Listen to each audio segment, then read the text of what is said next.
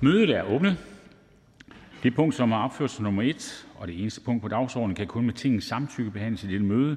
Og hvis ingen gør indsigelse, betragter jeg samtykke som givet. Det er givet. Det eneste punkt på dagsordenen er første behandling af lovforslag nummer L 210. Forslag til lov om ændring af lov om leje og lov om boligforhold af indrigs- og boligministeren. Og så har jeg besluttet at mødekomme en anmodning fra Venstre om to minutters ekstra taletid under første behandling og det er der også blevet orienteret om inden dette møde, og derfor vil der være ordførertaler, som kan vare op til 7 minutter. Forhandlingen er åbnet. Hr. Orla Hav. Socialdemokratiet. Tak for det. På vegne af Socialdemokratiet vil jeg gerne indlede denne ordførertale med at sige tak til en række aktører, der har lod i dagens lovforslag. Tak til de lejere, der gjorde opmærksom på den voldsomme effekt, inflationen ville få for større grupper på lejeboligmarkedet. Tak til ministeren og dem af regeringen for at være lydhøre over for faresignalerne for trygheden for boligsektoren. Tak til de partier, der valgte at indgå en aftale om at modvirke de skadevoldende virkninger og stigninger for lejernes øh, tryghed. Og tak til Folketinget for at hastebehandle lovforslaget, så utrygheden kan begrænses for denne gruppe af borgere. Årsagen til utrygheden er jo primært den inflation, der er opstået i den internationale økonomi. Medvirkende årsager hertil er Putins krig mod Ukraine og virkningerne af den på verdensøkonomien og på forsyningen. Når inflationen rammer så hårdt, som tilfældet er, så skyldes det jo, at vi på det nærmeste havde vendet os til et, en lavinflationsøkonomi og dermed en oparbejdet tryghed for den enkeltes økonomi. Virkningen har været stærkt stigende boligpriser, både for ejere og lejere. Vi har vendt os til at kunne spænde buen hårdt, når det galt boligudgifter. Derfor har, er man mere sårbar, når inflationen går fra 1 til 2 procent til næsten 9 procent. Hvis man har sat sig i en lejlighed med en husleje i omegnen af 20.000 kroner per måned, så er økonomien hårdt spændt. En huslejestigning oveni på op mod 2.000 kroner per måned vil sammen med de øgede udgifter til el og varme og fødevarer kunne tvinge ellers sunde privatøkonomier ud af deres hjem. Det er baggrunden for lovforslaget om, at huslejen i den private sektor højst må stige med 4 procent årligt over en toårig periode. Der indføres en undtagelsesmulighed for påtænkte stigninger, hvor de 4 procent ikke dækker de rimelige og nødvendige udgifter knyttet til ejendommen. Lovforslaget er et skoleeksempel på, hvordan samspillet mellem lovgivning og befolkningens udfordringer kan håndteres med fornuft, hvis viljen er til stede. Regeringen var lydhør, og jeg håber, at behandlingen af lovforslaget vil vise, at det, det bakkes op af et flertal her i salen. Desværre øh, kunne jeg konstatere, at partiet Venstre ved afslutningen af forhandlingerne hos ministeren sagde tak, men nej tak.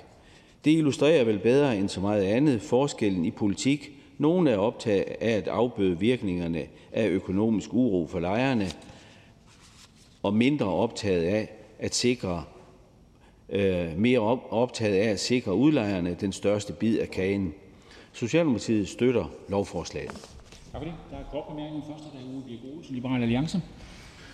Mit spørgsmål går på, hvad der sker, når den toårige periode øh, udrinder. Altså den toårige periode, hvor huslejerne kun må stige med 4 procent. Når den toårige periode stopper, må udlejerne så indhente alt det, som de ikke kunne hæve i den toårige periode, sådan at man bare får en ekstra stor stigning, når de to år er afsluttet, sådan at man kommer op på det niveau, som man ellers ville have været bare med to års forsinkelse? Hvorfor? Det bliver jo i givet fald et, øh, et, det kommende folketing, der kommer til at tage stilling til, hvordan den her lovgivning skal afløses af en ny lovgivning. Øh, og, og det er jeg helt tryg ved, at befolkningen sammensætter en, et fornuftigt folketing, som er optaget af at være med til at sikre tryghed omkring øh, menneskers boliger. Ole Olsen. Men i henhold til den lovgivning, vi behandler i dag, det er den, vi snakker om, og den, som hr. Ole Hav har steget op på talerstolen for at tale om, den lovgivning, vi behandler i dag, hvad sker der så, når den 2-årige periode er overstået? Sker der det, at vi så bare får et ekstra stort hop op til det, som det huslejeniveau, som man ellers ville have været, så det er bare en udskydelse af huslejestigningen? Jamen, det kan herr Ole Birk Olesen eller jeg jo ikke forudse, for det afhænger jo af rigtig mange faktorer. Det afhænger af, om det lykkes at få tæmmet inflationen. Så afhænger det af markedssituationen på, øh, på lejemarkedet øh, og flere andre øh, forhold. Og så afhænger det jo af, om der til den tid også findes et folketing, som vil være med til at sikre menneskers almindelige indkomsters mulighed for og tryghed omkring deres bolig. Og det er jeg sådan set tryg ved, at det kunne blive et af de spørgsmål, der skal behandles i den kommende valgkamp. Hr. Heidi Bang, Venstre. Ja, tak for det, og tak for ordførertalen. Jamen det, jeg kan forstå på ordføreren, det er jo, at man øh, kærer så meget om de konsekvenser, inflationen har. Øh, og det, den bekymring deler vi jo i Venstre. Derfor vil jeg også gerne høre, hvordan ordføreren forholder sig til, at Forsikring for Pension har været ude og sige, forløb står det klart, at lovforslaget efter alt at dømme vil koste danske pensionsopsparer et forventet milliardbeløb. Inflationsbyrden flyttes til pensionsopsparerne, og de berørte ejendomme falder i værdi. Altså at den her øh, den her inflationsbyrde den flyttes til pensionsopsparerne, så de får mindre at bruge i deres alderdom. Hvordan forholder ordføreren sig til det? Jamen det forholder jeg mig øh, til på samme måde som øh, de svar, som ministeren har givet på det her område. Der er jo givet nogle svar, som siger, at det her det øh, efter Boligministeriets opgørelser er skal vi sige, mindre påvirkning af de forhold. Jeg kunne forstå, hvis Venstre var optaget af den, Øh, det indgreb, som øh, den daværende borgerlige regering lavede på realrenteafgiften i 1984, øh, som indførte en afgift på renterne i, i pensionssektoren på op mod 2 procent af bruttonationalproduktet. Det er åbenbart en ny trend, Venstre er kommet på, at man gerne vil problematisere den her problematik, som man ellers tidligere med, med stor styrke har gennemført. Hej, Jamen, altså, det, der, det er jo et udenomsvar, der kommer. Det er jo også et udenomsvar, der er givet fra ministeriets side, fordi der kommer jo ikke nogen konkrete tal på det her. Det er jo ikke noget, man forholder sig til. Altså, man skubber den her, den, den her inflations, øh, hvad hedder det, udgift, den flytter man jo videre over til pensionsspar. Vi taler altså sosuer, vi taler sygeplejersker. Og problemet er jo, at Socialdemokratiet har ikke ønsket at forholde sig til det her i forhandlingerne. Det har været sådan noget, man har taget ret øh, let på. Og, og så kan man jo godt pege tilbage til 1984, men hvordan forholder Socialdemokratiet sig til det her nu? Det er jo, det er jo Socialdemokratiet, der sidder med regeringsmagten. Hvorfor? Jamen, jeg har forsøgt at sige til øh, ordføreren, at de svar, der er kommet fra ministeriet, øh, anfører, at det er negligible øh, ændringer, der det medfører i et i øvrigt vanskeligt økonomisk spil, som foregår i øjeblikket, hvor vi pludselig har en faktor ind, der hedder inflationen, som pludselig er tilbage til, jeg har sagt, i anførselstegn, gode gamle dages niveau. Øh, men det havde vi jo vendt os til ikke skulle være til stede. Og jeg anerkender, at regeringens indsats i høj grad går på at medicinere, sådan at vi får bekæmpet inflationen, uden at få de der af følgende negative virkninger. Så er det her Søren Ege Rasmussen, Enhedslisten. Jamen, ordføreren har jo helt ret i, at, at hvad der sker øh, på den længere bane om to år, det afhænger helt af det folketing, som bliver sammensat øh, efter et folketingsvalg. Fordi nu bestiller vi jo et nyt indeks for at lave et udredningsarbejde, som jo forhåbentlig kommer frem til, at man ikke kan have sådan en huslejestigning, som er baseret på, at fødevarene øh, stiger i pris, at det er helt urimeligt, at øh, energiområdet også skal tælle så meget med, når det er sådan, at, at man det enkelte legemål jo selv afregner for el, og man har en eller anden opgørelse over øh, opvarmning, som også øh, fordeles øh, ved siden af huslejen, og så er det jo helt urimeligt, at, at huslejen kan stige med det. Øh, så vi er jo nødt til at komme frem til et mere retfærdigt indeks, og hvor at grådigheden begrænses i udlejningssektoren.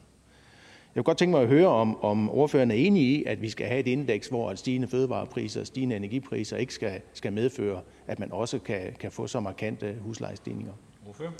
Jamen, ordføreren har jo ret i, at der ligger i lovforslaget, at der skal tages hul på en bedre mulighed for at indeksere øh, huslejestigningerne.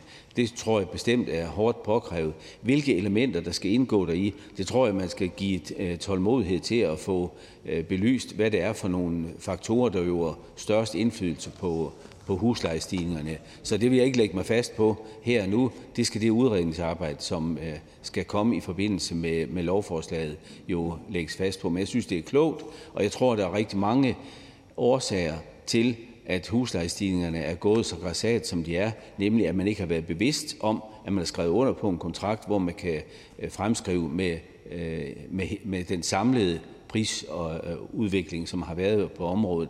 Øh, men det sker jo i et boligmarked, som er hårdt, hvor efterspørgselen efter boliger er stor og udbuddet er forholdsvis lille, så er man jo villig til at stå på selv det, man i bagklogskaben kan sige er lidt urimelige øh, vilkår. Hr. Søren Rasmussen.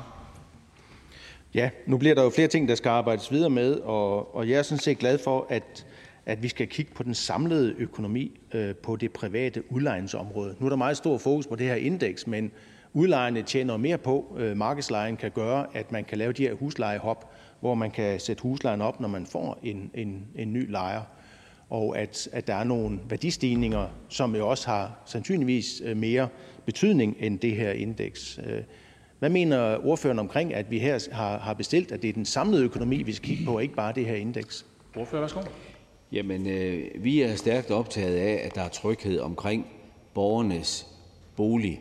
Øh, og til det, i det lys, vil vi selvfølgelig tage fat på det kommende Øh, i det kommende arbejde og være med til at sikre, at det er ledestjernen i forhold til øh, den indeksering, der måtte komme, og de vilkår, der i øvrigt måtte gælde for øh, øh prisstigninger eller huslejestigninger på, på, også på det private boligmarked. Øh, det synes vi er klogt, at man har øje for, hvad kan almindelige indkomster sidde for i en normal bolig. Jens Henrik Tusinddal, Danmarksdemokraterne. Ja, tak. Øh, og tak for talen. Og jeg er jo fuldstændig, og Danmarksdemokraterne er fuldstændig enige i, når ordføreren siger, at det her det handler om at hjælpe almindelige mennesker i en situation, hvor priserne går amok. Det, der så bekymrer mig, det er, når jeg så hører ordføreren bruge som eksempel 20.000 i månedlig husleje.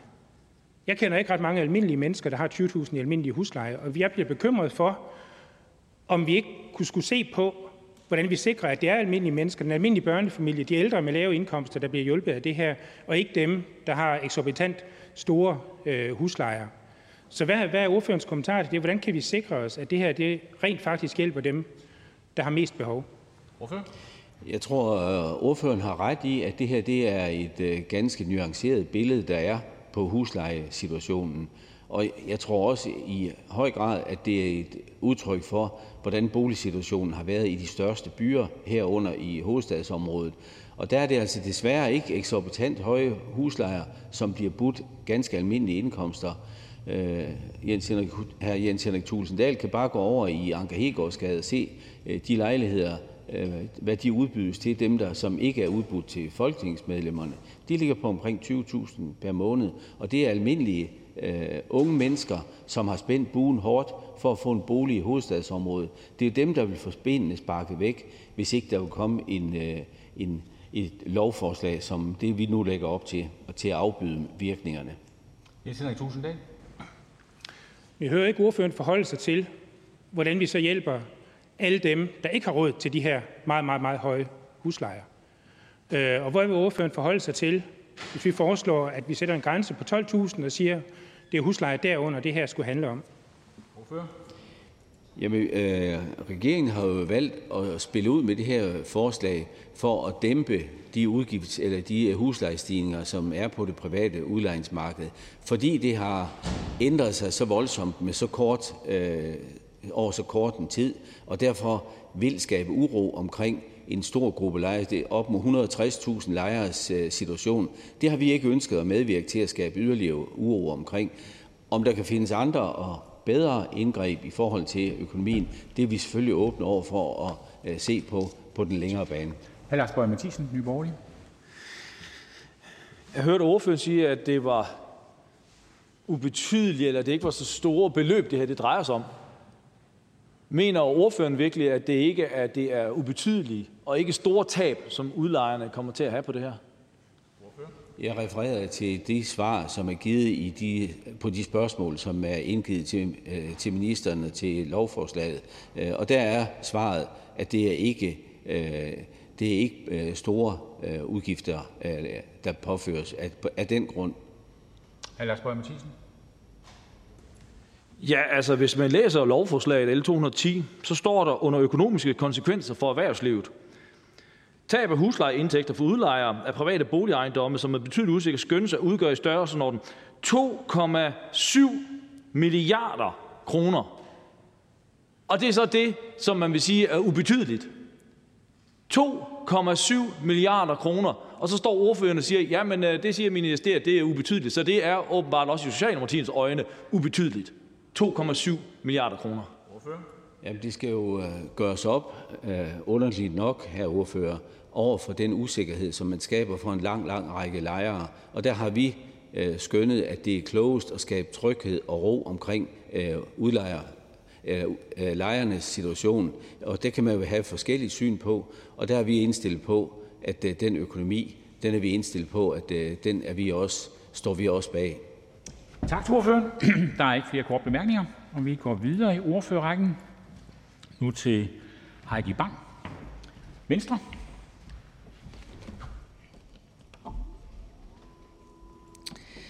Ja, tak for det. For Venstre er det vigtigt, at der er tryghed om danskernes liv og økonomi. Vi kan se, hvordan danske familier er ramt af stigende energipriser, stigende priser på mad, tøj, transport, stigende inflation, der rammer os alle. Det er bekymrende, og lad mig slå fast, Venstre vil hjælpe dem, hvor behovet er størst, de svagest stillede. Og derfor var boligstøtteordningen det alternativ, som Venstre kunne se sig i. Som Forsikring og Pension i dagens avis, i dagens avis også anviser. En model, der ville give et langt mindre tab end det, som ligger i aftalen mellem regeringen, SF, Radikale Venstre og Enhedslisten. Ja, lovforslaget, som vi behandler i dag, går den helt modsatte vej. Det hjælper i flæng også mennesker, der betaler topskat, og som måske har noget mere luft i økonomien. Over 15.000 mennesker. For forslaget tager ikke højde for indkomst eller formue. Det fremgår af lovforslagets bemærkninger. At forslaget vil øge lejernes disponible indkomst, og skulle ændringen ikke bare sikre, at ingen skulle gå fra hus og hjem. Og forslaget er indgribende, intenst. Ja, hvor er proportionaliteten mellem indgriben og konsekvens? DI Byggeri er bekymret, fordi de økonomiske konsekvenser langt overstiger de positive effekter. Det vækker speciel bekymring, fordi der er så stor usikkerhed og så mange uklarheder omkring lovforslagets forudsætninger og lovforslagets konsekvenser. Det vækker derfor også undring, at lovforslaget skal hastes igennem, for statsministeren har selv talt om mindre forhastet lovgivning i statsministerens åbningstale i 2020. Det var endda noget, der blev brugt ganske lang tid på. Venstre har ikke modsat sig en hastebehandling, da vi forventede ordentlighed. Men vi er mildest talt rystet over, at regeringen ikke har større respekt for lovgivningsprocessen, at der ikke er større respekt for, at eksperter og interessenter inddrages rettidigt. Dem, der har fingeren på pulsen hver dag, kender virkeligheden. Dem, der har en viden og erfaring. Dem, der har ret til at blive hørt så beslutninger ikke træffes i blinde eller på baggrund af skøn, bedste bud og tabsberegninger, der er forbundet med betydelig usikkerhed, som beskrevet i lovforslaget. Men så en underbygget ordentlig konsekvensanalyse kan udarbejdes. For lovgivning handler nu engang om menneskers liv. Og dette lovforslag er risikabelt og voldsomt indgribende på et boligmarked, hvor tryghed for investeringer i boligmassen er afgørende for, at vi får de nødvendige boliger, også fremadrettet. Det er ikke en selvfølge, at pensionskasser og andre bliver ved med at investere i den danske boligmasse, og i dette lovforslag indgår risikoen for ekspropriation. Og derfor mener vi, det er særligt kritisabelt, at høringsparterne ikke har fået tiltalt en rimelig høringsperiode. Selv den meget korte høringsfrist på 1-2 dage er for kort. En høringsfrist, vi sent er blevet orienteret om, og en høringsfrist, som ikke synes at være overholdt, når ministeriet vælger at udsende høringsmateriale fredag eftermiddag kl. 15.44 med en frist mandag kl. 10. Der er med andre ord, tale om en, øh, øh, der er med andre ord ikke tale om en ordentlig høringsproces, når ministeren gav høringsparterne 2 timer og 16 minutter inden for normal arbejdstid til at bidrage med høringssvar. Og jeg har endda meget svært ved at forstå, at ministeren vil lægge navn til en proces, der tydeligvis viser en fuldstændig ligegyldighed i forhold til de interessenter, lovforslaget berører. Jeg har også svært ved at forstå, hvordan regeringens støttepartier kan bakke op om en sådan tilgang til det parlamentariske arbejde. Er det virkelig sådan, de røde partier mener, at det parlamentariske arbejde skal foregå? Vi undrer os i det hele taget over forløbet, for regeringen har haft masser af tid til at indkalde til forhandlinger hele sommeren, hvor inflammationen, inf, in, ikke inflammationen, men inflationen allerede rasede. I stedet fik vi en komprimeret forhandlingsproces 10 dage over en, øh, over en halv sides forhandlingsoplæg, hvor Venstre gjorde alt, hvad vi kunne for at komme bag om de sparsomme informationer øh, om indgrebet, dets forudsætninger og konsekvenser. Omkring 135 spørgsmål stillede Venstre. En forhandlingsproces med, med et resultat, der kastede et stort, bredt forlig ud af vinduet. Et forlig, hvor balancen var kernen. Venstre mener, at der skal være balance, så både lejere og udlejere kan føle sig trygge i et lejeforhold og i forhold til investering. Balancen er med nærværende forslag smidt på porten, og nu denne forserede hastebehandling. Det er stærkt kritisabelt, for lovforslaget har en stor kompleksitet og har ultimative konsekvenser som ekspropriation, grundlovens paragraf 73, 73, og lad mig starte der. Det er stadig uklart, hvor mange der bliver ramt, men det står klart, at nogle bliver. Ministeren har endnu ikke svaret på, hvad det samlede øh, omfang af udgifter vil være hertil. Flere interessenter er bekymrede. Danske advokater kalder det stærkt uhensigtsmæssigt set med retssikkerhedsbriller. Lovforslaget rummer konsekvenser for værdien af private udlejningsejendomme. Det drejer sig om eksisterende værdier for mange hundrede milliarder. Størrelsen har vi spurgt ind til. Ministeren kommer med et forsigtigt bud på 270 milliarder. Men ministeren skriver, at det ikke har været muligt at indhente oplysninger om markedsværdier af de berørte ejendomme, og har ikke svaret på spørgsmål om muligt fald på 1%, 2% i tab på værdier og det skaber stor usikkerhed. En usikkerhed, der vil, der vil have betydning for investeringslysten i lejeboliger. For tilliden til boligmarkedet, ja, det kan øh, blive sværere at få bygget de nødvendige efterspurgte boliger, som DI Byggeri påpeger i deres høringssvar. Og, min, og ministeren har endnu ikke svaret på, øh, hvad hedder det, med den usikkerhed, der skabes, hvad med de nødvendige renoveringer fremadrettet, så danskerne kan blive ved med at bo i trygge og sunde boliger. Lovforslaget rummer konsekvenser for pensionskasseopsparerne. De mange almindelige danskere, der sparer op til pension, sosuer, sygeplejersker og mange andre faggrupper. Størrelsen heraf er ganske uklar. Ministeren har ikke kunne svare herpå endnu. Har regeringen overhovedet forholdt sig til det? Det drejer sig om borgernes opsparing til deres alderdom. Det synes vi i Venstre er meget kritisk. Lovforslaget rummer konsekvenser for mennesker, der bor i andelsboliger, fordi de risikerer, at deres bolig bliver mindre værd. Men også denne usikkerhed skydes til hjørne. Måske de endda bliver ramt dobbelt lige nu af stigende renter, ligesom boligejerne generelt. Lovforslaget har konsekvenser for erhvervslivet økonomisk, øh, af økonomisk karakter, og estimatet herfor bør genbesøges med inddragelse af høringsparterne. Lovforslaget har tydeligvis også administrative konsekvenser for erhvervslivet med, den, med en tung proces, men det negligeres af ministeren. Med masser af byråkrati og de omkastninger, der følger, risiko for konflikter og en øget sagsbehandlingsmængde hos huslejenævn. Der er rent ud sagt meget, regeringen ikke forholder sig til. Som minimum bør der indkaldes til en eksperthøring på samme måde som den Venstre fik gennemtvunget i forbindelse med sammenskrivningen af lejelovgivningen, og hvor man fra regeringens side også forsøgte at trumle lovgivningen igennem, der ikke var ordentligt gennemarbejdet. Det håber jeg til, at der vil være opbakning til. Jeg håber, at det vil være der bredt i Folketinget, fordi at vi har et ønske om en ordentlig lovproces her i Folketinget. Og tak, tak for ordet. Tak for det. Først er det her Søren Egge Rasmussen, Enhedslisten. Ja, det var da godt nok en lang klagesang. Øh, ordføreren sagde, at balancen var kernen i de der forhandlinger. Enhedslisten havde en luftet, at det kunne være en 2% øh, huslejeloft, at man kunne fastlægge øh, for de to år. Og regeringen spillede ud med 4% og jeg erindrer ikke rigtigt, at Venstre har kæmpet for et andet tal for at ligesom komme frem til denne balance, som ordføreren efterspørger. Er det et andet tal end 4% som øh, Venstre har gået og tænkt ind i de der forhandlinger, som Venstre var med hele vejen ind til 3 minutter før at vi indgik en aftale uden Venstre og Dansk Folkeparti. Det var den ene ting. Så bliver der i talsat det her problem omkring øh, ekspropriation. Men er ordføreren ikke enig i, at det her med den her regulering af huslejestigningen sådan set kun er en lille del af den samlede økonomi for udlejningssektoren?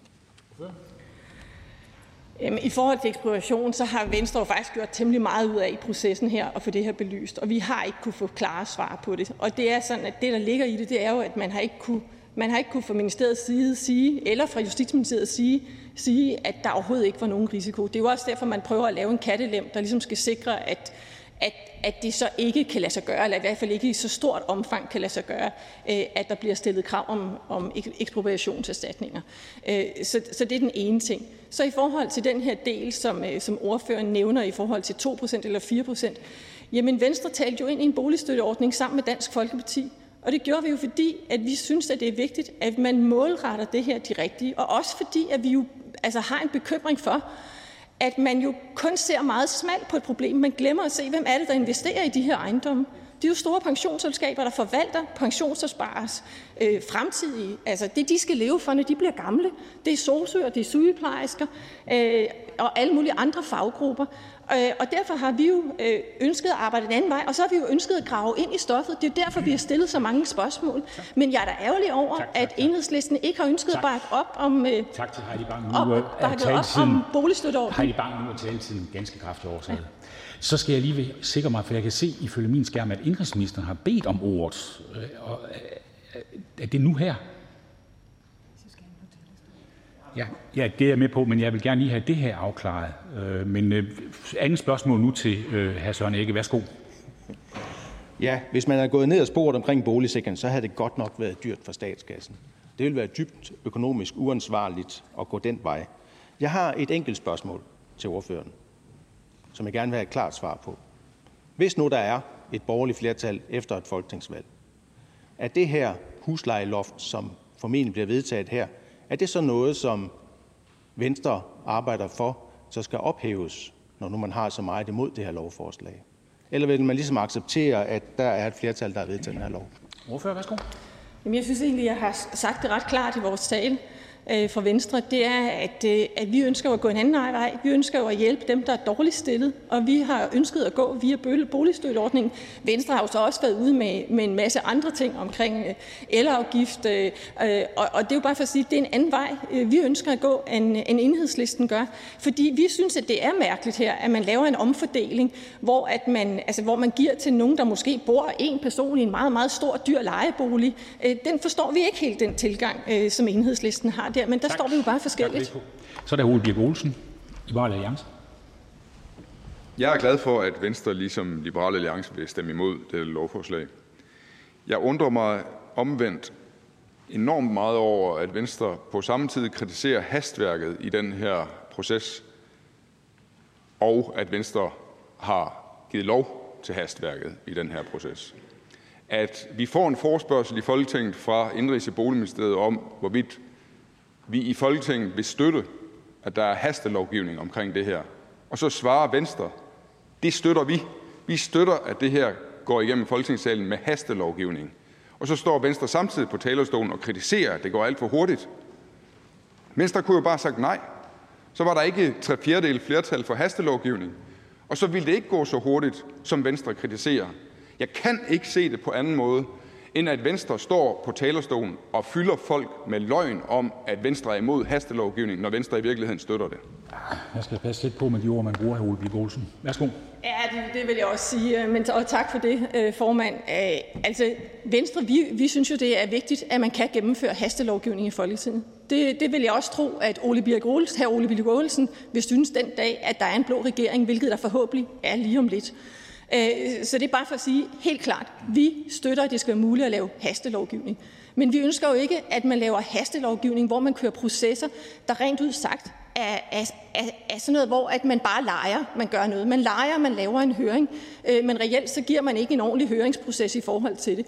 Og det er jo også derfor, at vi øh, nu, og der håber jeg jo, at øh, Liberale Alliance vil bakke op om det, at vi mener, at der er brug for en eksperthøring. Der er brug for, fordi den proces, der har kørt her i forbindelse med hastelovgivning, har ikke været i orden. Men ja, Venstre respekterer, at der er et flertal i Folketinget, et rødt flertal, som ønsker en hastelovgivning på det her område.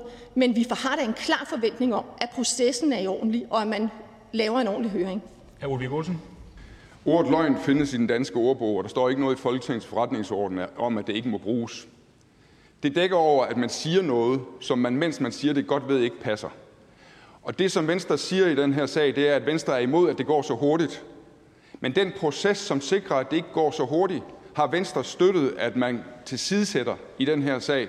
Og derfor er der tale om, at Venstre imod bedre vidne lader, som om man er imod, at det går så hurtigt, selvom Venstre har været med til at støtte, at det går så hurtigt. Og det er det ord, som beskrives ved ordet løgn.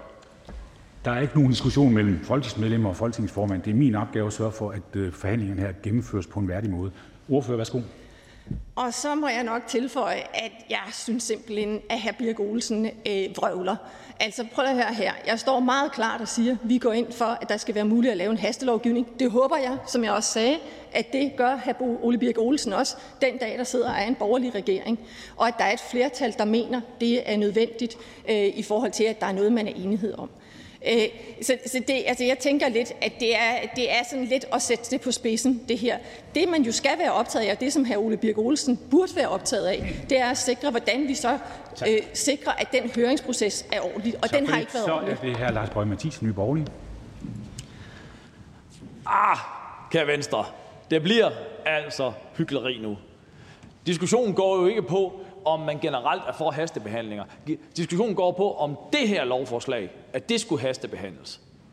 Og når man står og siger, at vi har ikke kunne få svar på de ting, vi, vi skulle, øh, ministeriet svarer udenom, vi har ikke kunne få en ordentlig proces, høringsperioden har ikke været okay, al mulig kritik op for Venstre på det her specifikke lovforslag.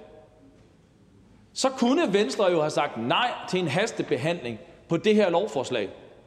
Så hvorfor er det, at Venstre har sagt ja til en hastebehandling, når man ikke har kunne få svar på sine spørgsmål, når man ikke var tilfreds med den proces, men alligevel giver lov til at haste igennem? Og man kan altså ikke bruge som undskyldning, at det bare er det røde flertals skyld. Nej, for det er tre fjerdedele, der skal til for det. Så hvorfor har Venstre sagt ja til at haste noget igennem, som man mener ikke er en ordentlig proces? Hvorfor? Vi mener, at det er vigtigt, at når der er et flertal i Folketinget, der ønsker at gennemføre et lovforslag, at det kan hastebehandles. Når det så er sagt, så forudsætter det jo, at der er en ordentlig proces i den hastebehandling. Og der mener vi, at der, der bliver kørt over for, altså for rødt lys med 300 i timen her. Fordi når man giver to timer og 16 minutter inden for normal arbejdstid til en høringsproces, så, så synes jeg, det viser en fuldstændig ligegyldighed i forhold til, til den ekspertise, der er derude i virkeligheden.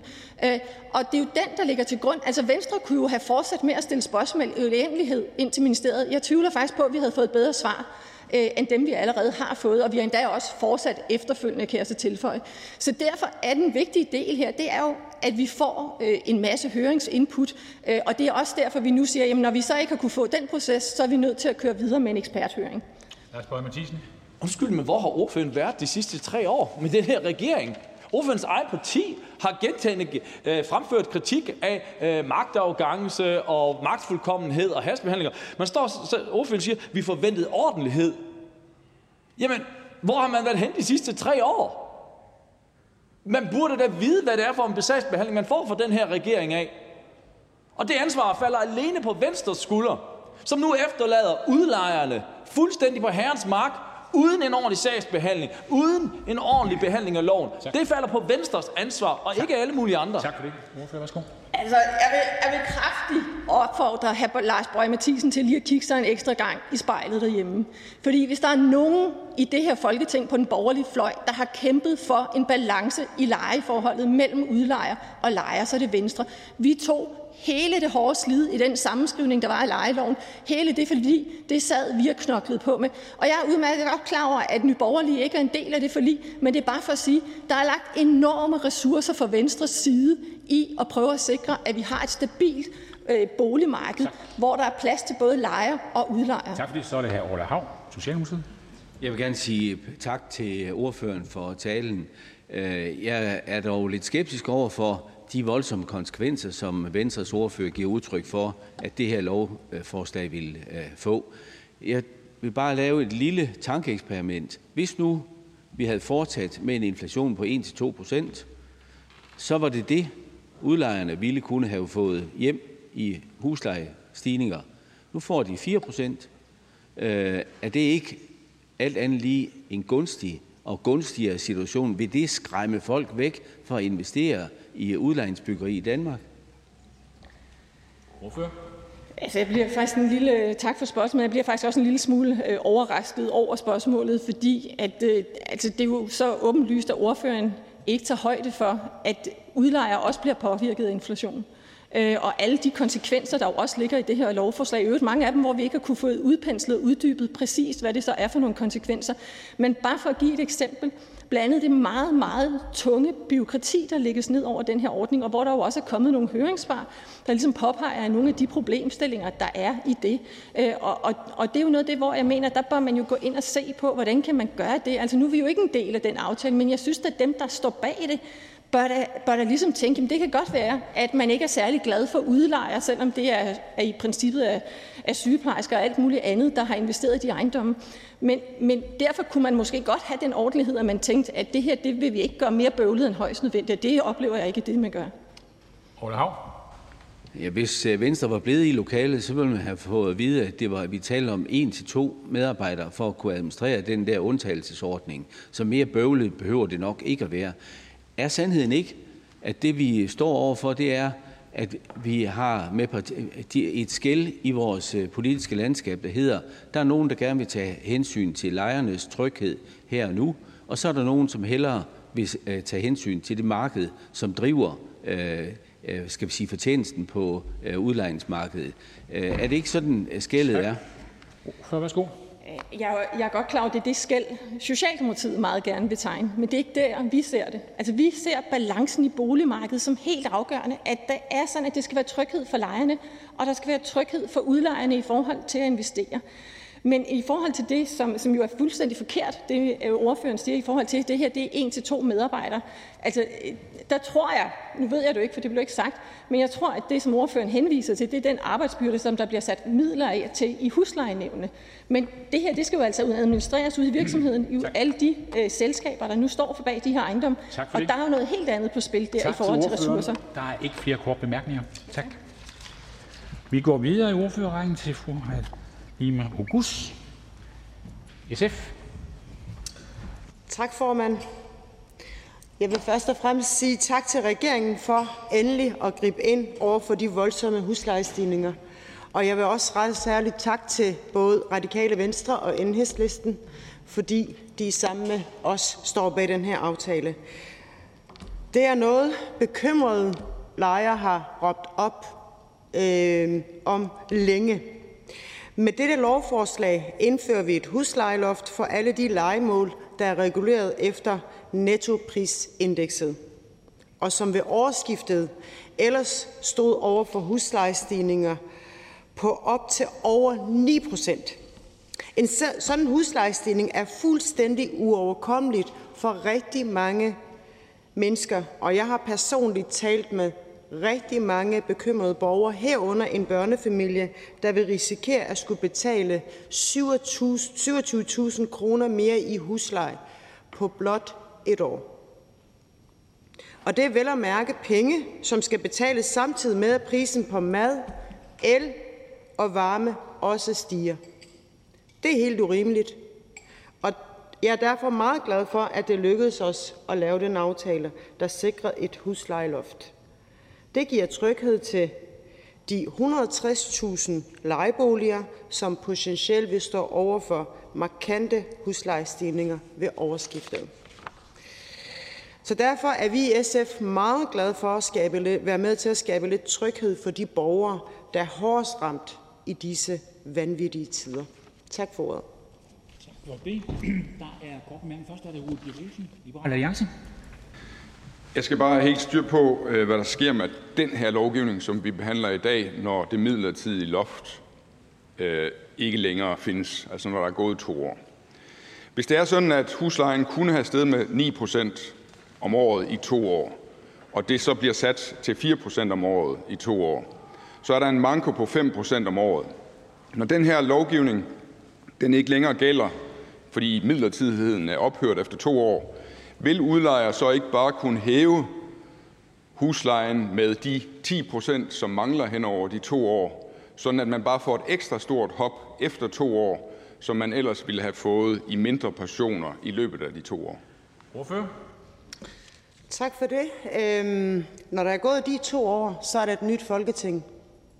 Og som øhm, Socialdemokratiets ordfører også sagde, så håber vi og tror vi på, at borgerne de sammensætter et folketing med hjertet på det rette sted og tager sig af de problemer, som faktiske mennesker, almindelige mennesker, de døjer med. Når det er sagt, så vil jeg også sige, at vi har jo også i aftalen ligger der også, at vi skal kigge på hus- eller prisindekset og få lavet den lovgivning om, som Venstre faktisk også har bakket op om.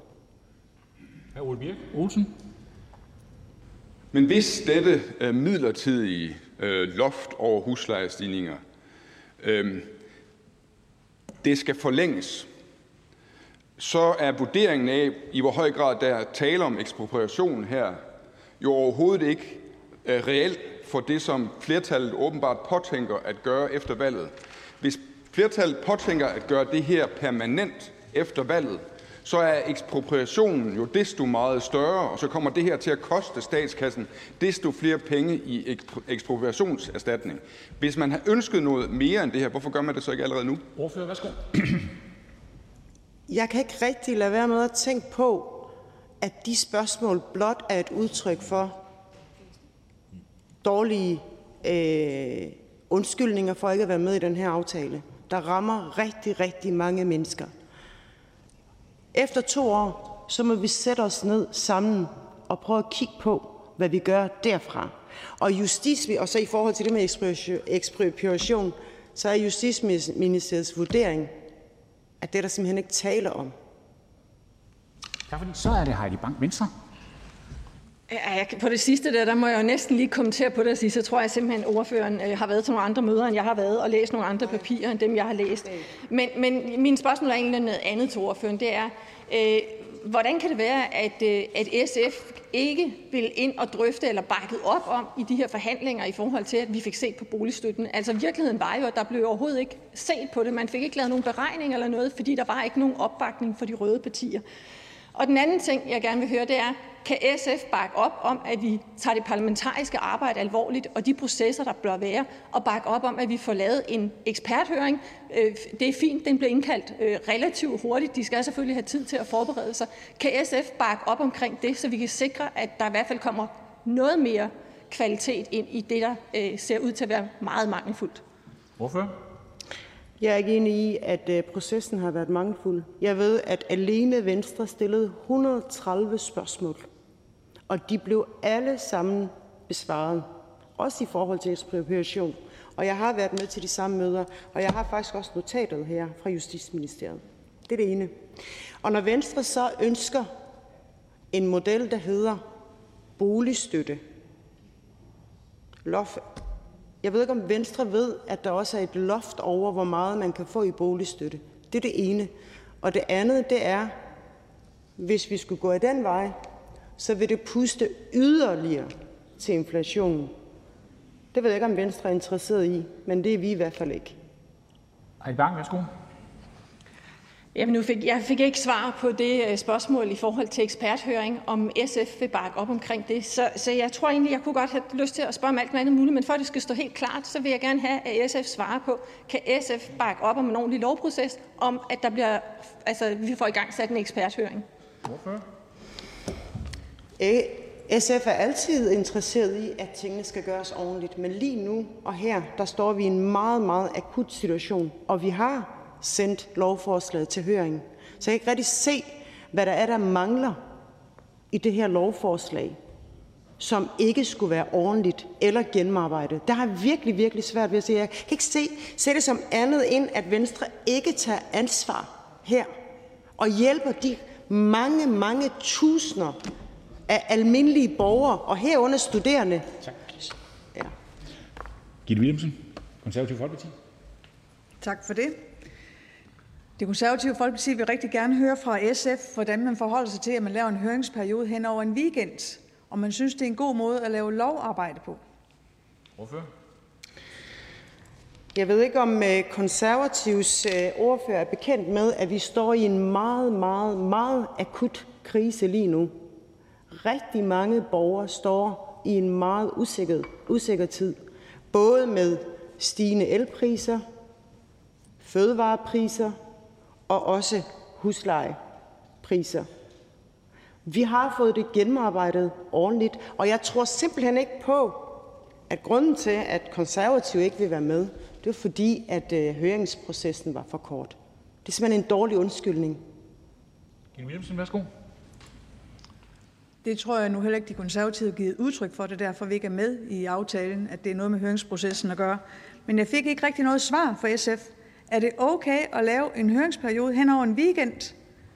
Altså lørdag, søndag, medarbejdere skal kaldes ind og sidde og lave lovarbejde, og der er folk, man ikke kan komme i kontakt med, fordi man selvfølgelig har lov til at holde fri, når det er weekend, hvis det er sådan ens arbejdstid er. Ordfører? Jeg vil bare sige, at vi har haft rigelig mulighed for at stille alle de spørgsmål, vi måtte have. Og de, alle de spørgsmål er blevet besvaret meget, meget grundigt. Og jeg er meget tryg ved processen. Så er det hr. Lars Boje Mathiesen, Nye Borgerlige. SF er tryg ved processen. Ja. Et høringssvar fra periode fra fredag eftermiddag til mandag formiddag. Jeg kan simpelthen ikke forestille mig, at man som fra Socialistisk Folkeparti generelt set vi accepterer sådan en høringsfrist, hvis man sad som opposition. Mener man oprigtigt, at fremadrettet, at så høringsfrister på to dage til en weekend, at det er okay? At det, at det er det, vi skal køre med fremad? Fordi SF, ordføreren siger, jamen øh, man føler selv, og, og partiet SF føler, at man har fået lang tid nok. Men det er jo ikke det, høringsperioder er til for. Det er for, at eksterne folk derude kan få lov til at komme med input. Det er ikke for Folketingets skyld, man, man har høringssvar. Det er for andre mennesker. Det er for offentlighedens skyld, at man har høringssvar. Så synes SF, at en høringsperiode, hvor offentligheden kan komme til over en weekend på to dage, at det er okay? Hvorfor? Jeg har sådan lyst til at sige, at øh, når de her forhandlinger de pågår, så ser man ikke rigtigt nye borgerlige med øh, i de øh, forhandlingsrum, hvor vi sidder og diskuterer de her ting. Men vi ser dem gerne, når der er kamera på, med de kæmpe store armbevægelser. De forskellige aktører er blevet hørt, og vi står i en meget, meget akut krise lige nu. Der er folk derude, der står til at skulle forlade deres hus og hjem. Og så står nye borgerlige så og taler om, hvorvidt der skulle være flere dage, eller om det er pågået på, på noget, der er foregået på et par dage. Det kan, jeg, det kan jeg simpelthen ikke tage seriøst.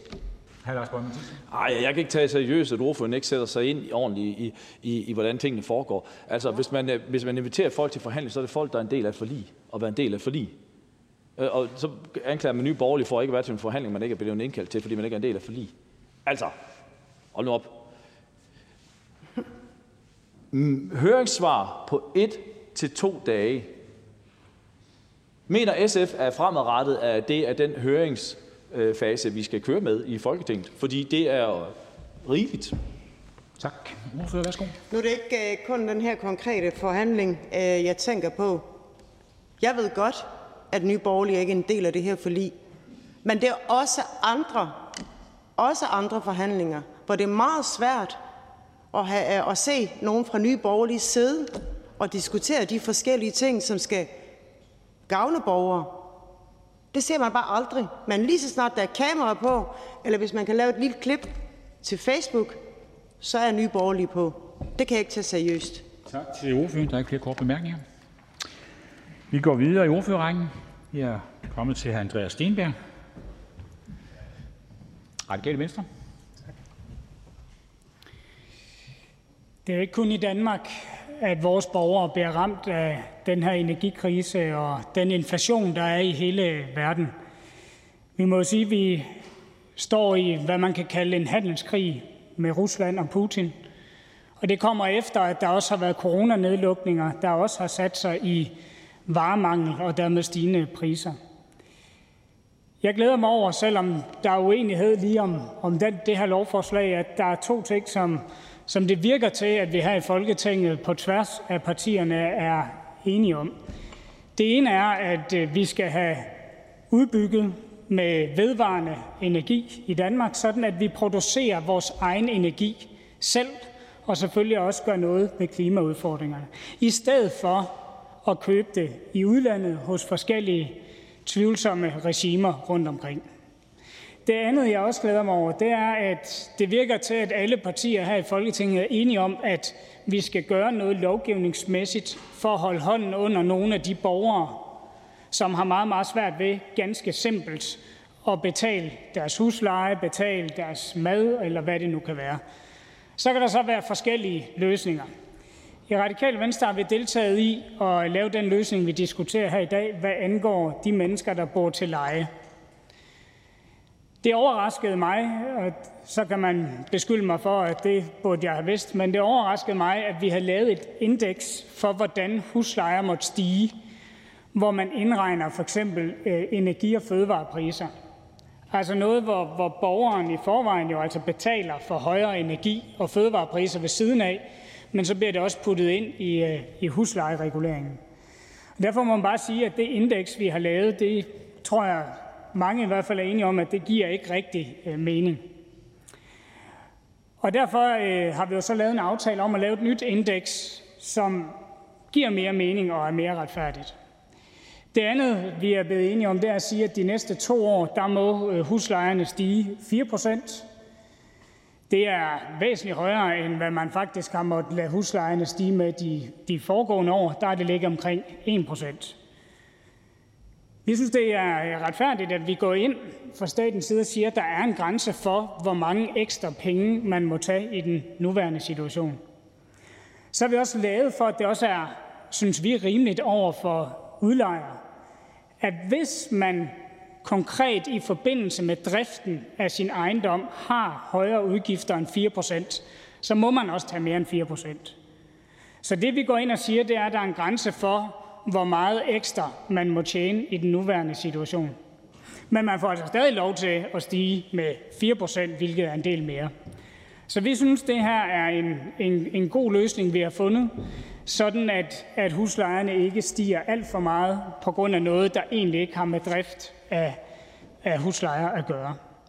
Det har også været vigtigt for os, at de udlejere, som inden det her har givet nogle rabatter, at de ikke bliver straffet dobbelt for at egentlig have, have gjort øh, det rigtige. Og der er også øh, fundet nogle undtagelser for det. Så vi synes, den her øh, ordning er, er retfærdig og rimelig i den nuværende svære situation, og derfor kan vi støtte lovforslaget. Tak for det. Det gav anledning til et par korte bemærkninger. Først her Ole Birk Olesen. Værsgo. Jeg vil gerne spørge om, hvad Radikale Venstre synes om retssikkerheden i det her. Altså, når nu har nogle, man har nogle pensionskasser og nogle andre investorer, som investerer i boligbyggeri til udlejning i forventning om, at det kan man gøre under en bestemt lovgivning. Og den lovgivning øh, giver ret til en bestemt huslejefastsættelse, og hvis der er inflation, hvor pengene bliver for eksempel 9 procent mere, mindre værd om året, ja, så må man også hæve øh, huslejen med 9%, fordi ellers bliver afkastet jo mindre faktisk, fordi at pengene bliver mindre værd, men man må ikke hæve huslejen tilsvarende. Hvis der er inflation på 9 procent, og man kun må hæve huslejen med 4 procent, så taber man 5 procent hvert år i forhold til pengenes værdi. Hvad synes Radikale Venstre om, at man ud fra en retssikkerhedsbetragtning med tilbagevirkende kraft siger til de mennesker, ja, I troede, I investerede på dette lovgrundlag, men nu laver vi lovgivning om med tilbagevirkende kraft? Ja, så godt. Altså det her indeks, der, der er nu, det har man jo ikke øh, viden om på forhånd. Og som jeg sagde i min tale, så har det været omkring 1 procent de foregående år. Så jeg tror ikke på, at der er nogen, der har siddet og investeret ud fra, at man troede, man skulle have meget, meget høje procentafkast i de her år. Det er jo ligesom noget, der er kommet udefra, og som jeg ikke tror, nogen har øh, regnet ind. Og derfor synes jeg også, det er rimeligt nok, at vi agerer her som Folketinget siger, der er altså en grænse for, hvor meget forhold, der er sket rundt omkring i verden, hvor meget det skal have lov at sætte sig i, hvad man må hæve huslejen med. Det, øh, det synes vi er rimeligt nok, at vi øh, laver en politik omkring her i Folketinget. Værsgo, spørgeren. Jeg er lidt i tvivl om, den radikale ordfører forstår, at når man har inflation, så bliver pengene mindre værd. Og hvis man ikke må hæve huslejen med inflationen, så bliver ens afkast mindre. Og, og der havde man da en forventning, da man investerede, at man i det mindste måtte hæve huslejen med inflationen, fordi ellers bliver ens penge jo mindre værd hvert eneste år. Det er jo ikke et øget afkast.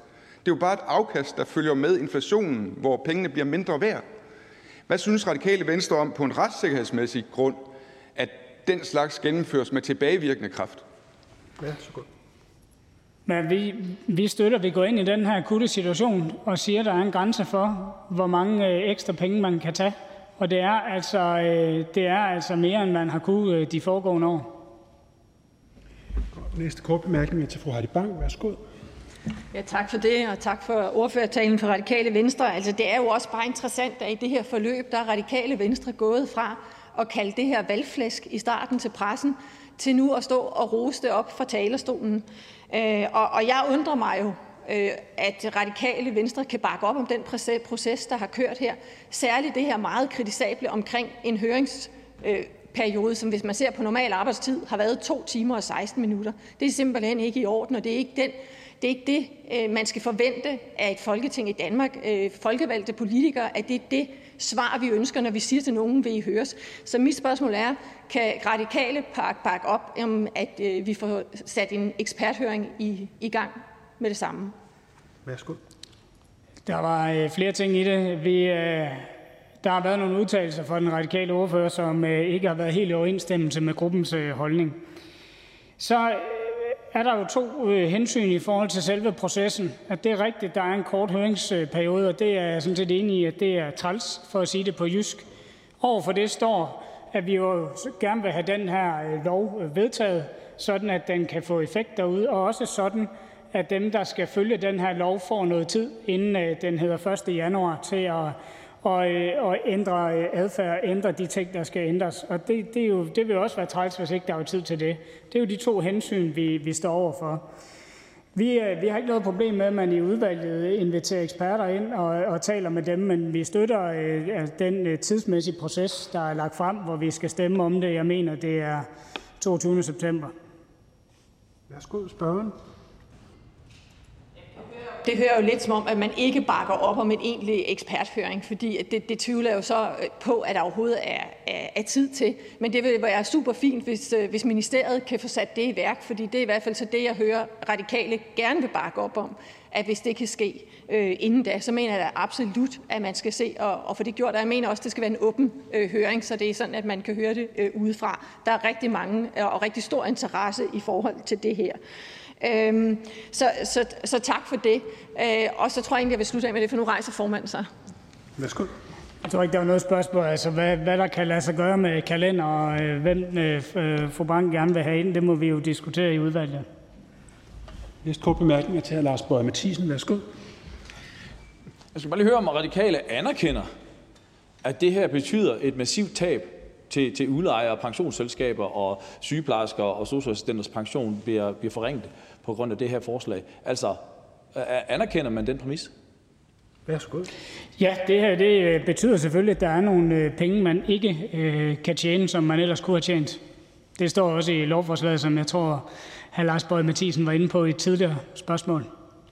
Værsgo, spørge. Og når man så anerkender det, synes man så, at en høringsperiode på, på to dage over en weekend er en ordentlig måde at behandle alle de øh, socioassistenter og sygeplejerskers pension, som bliver forringet, at man ikke har mere en høring over en weekend for at høre, hvad de har at sige til, at man nu herinde fra Folketingets side forringer deres pensioner? Ja, så godt. Jeg vil sige, at jeg har personligt været i dialog med en række af både pensionsselskaber, Ejendom Danmark og andet op til, så, så deres øh, synspunkt er i hvert fald øh, taget, taget med ind. Og nej, det er aldrig øh, en god proces at lave, øh, lave hastelovgivning, men, men hvis det her det skal komme ud og virke hurtigt, så er man jo nødt til at, at, øh, at have hastelovgivning, og, og derfor støtter vi den proces.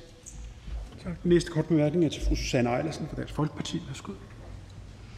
Ja, tak for det. Øhm, jeg tog lige ordet, fordi at, at ordføreren, og tak for ordførens tale, indled, indledte sin tale ret godt med at sige de problematikker, der var omkring inflationen, og så sagde ordføreren nemlig det, at øh, man gerne ville holde hånden under de borgere, som har det svært i den her situation. Og så har jeg bare et enkelt spørgsmål. Folk, der bor i en lejlighed til 20.000 om måneden, er det borgere, der har en svær situation?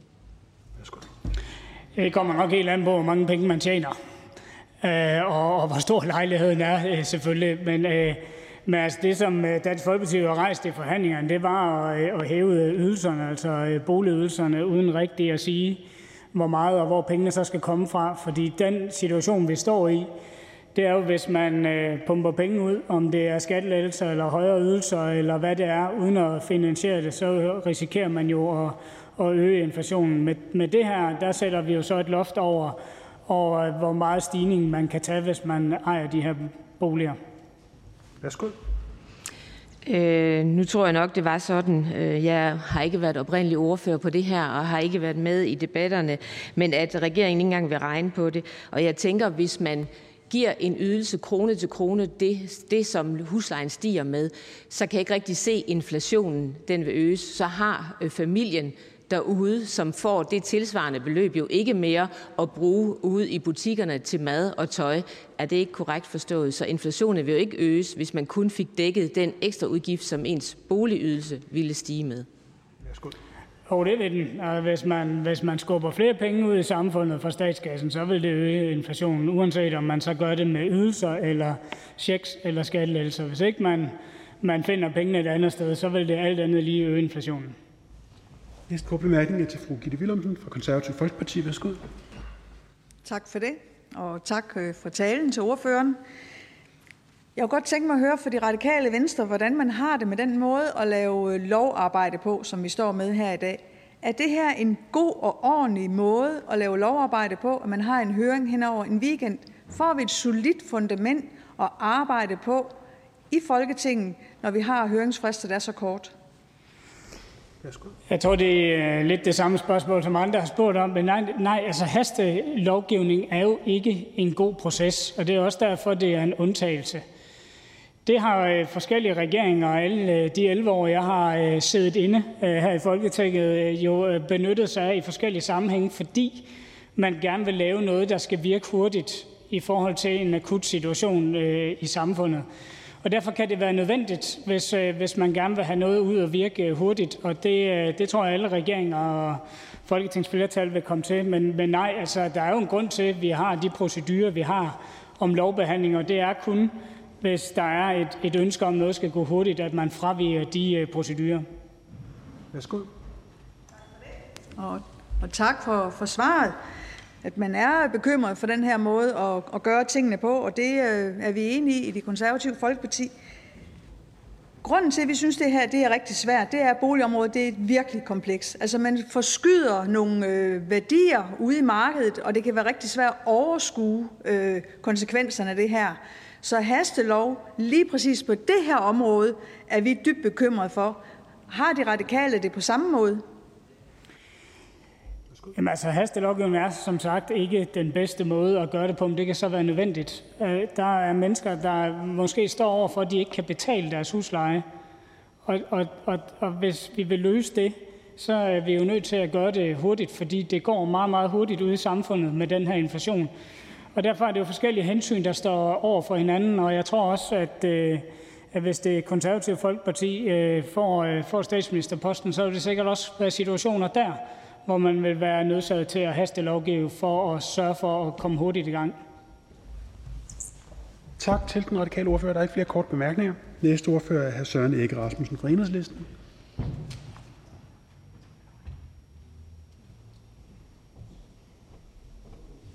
Tak.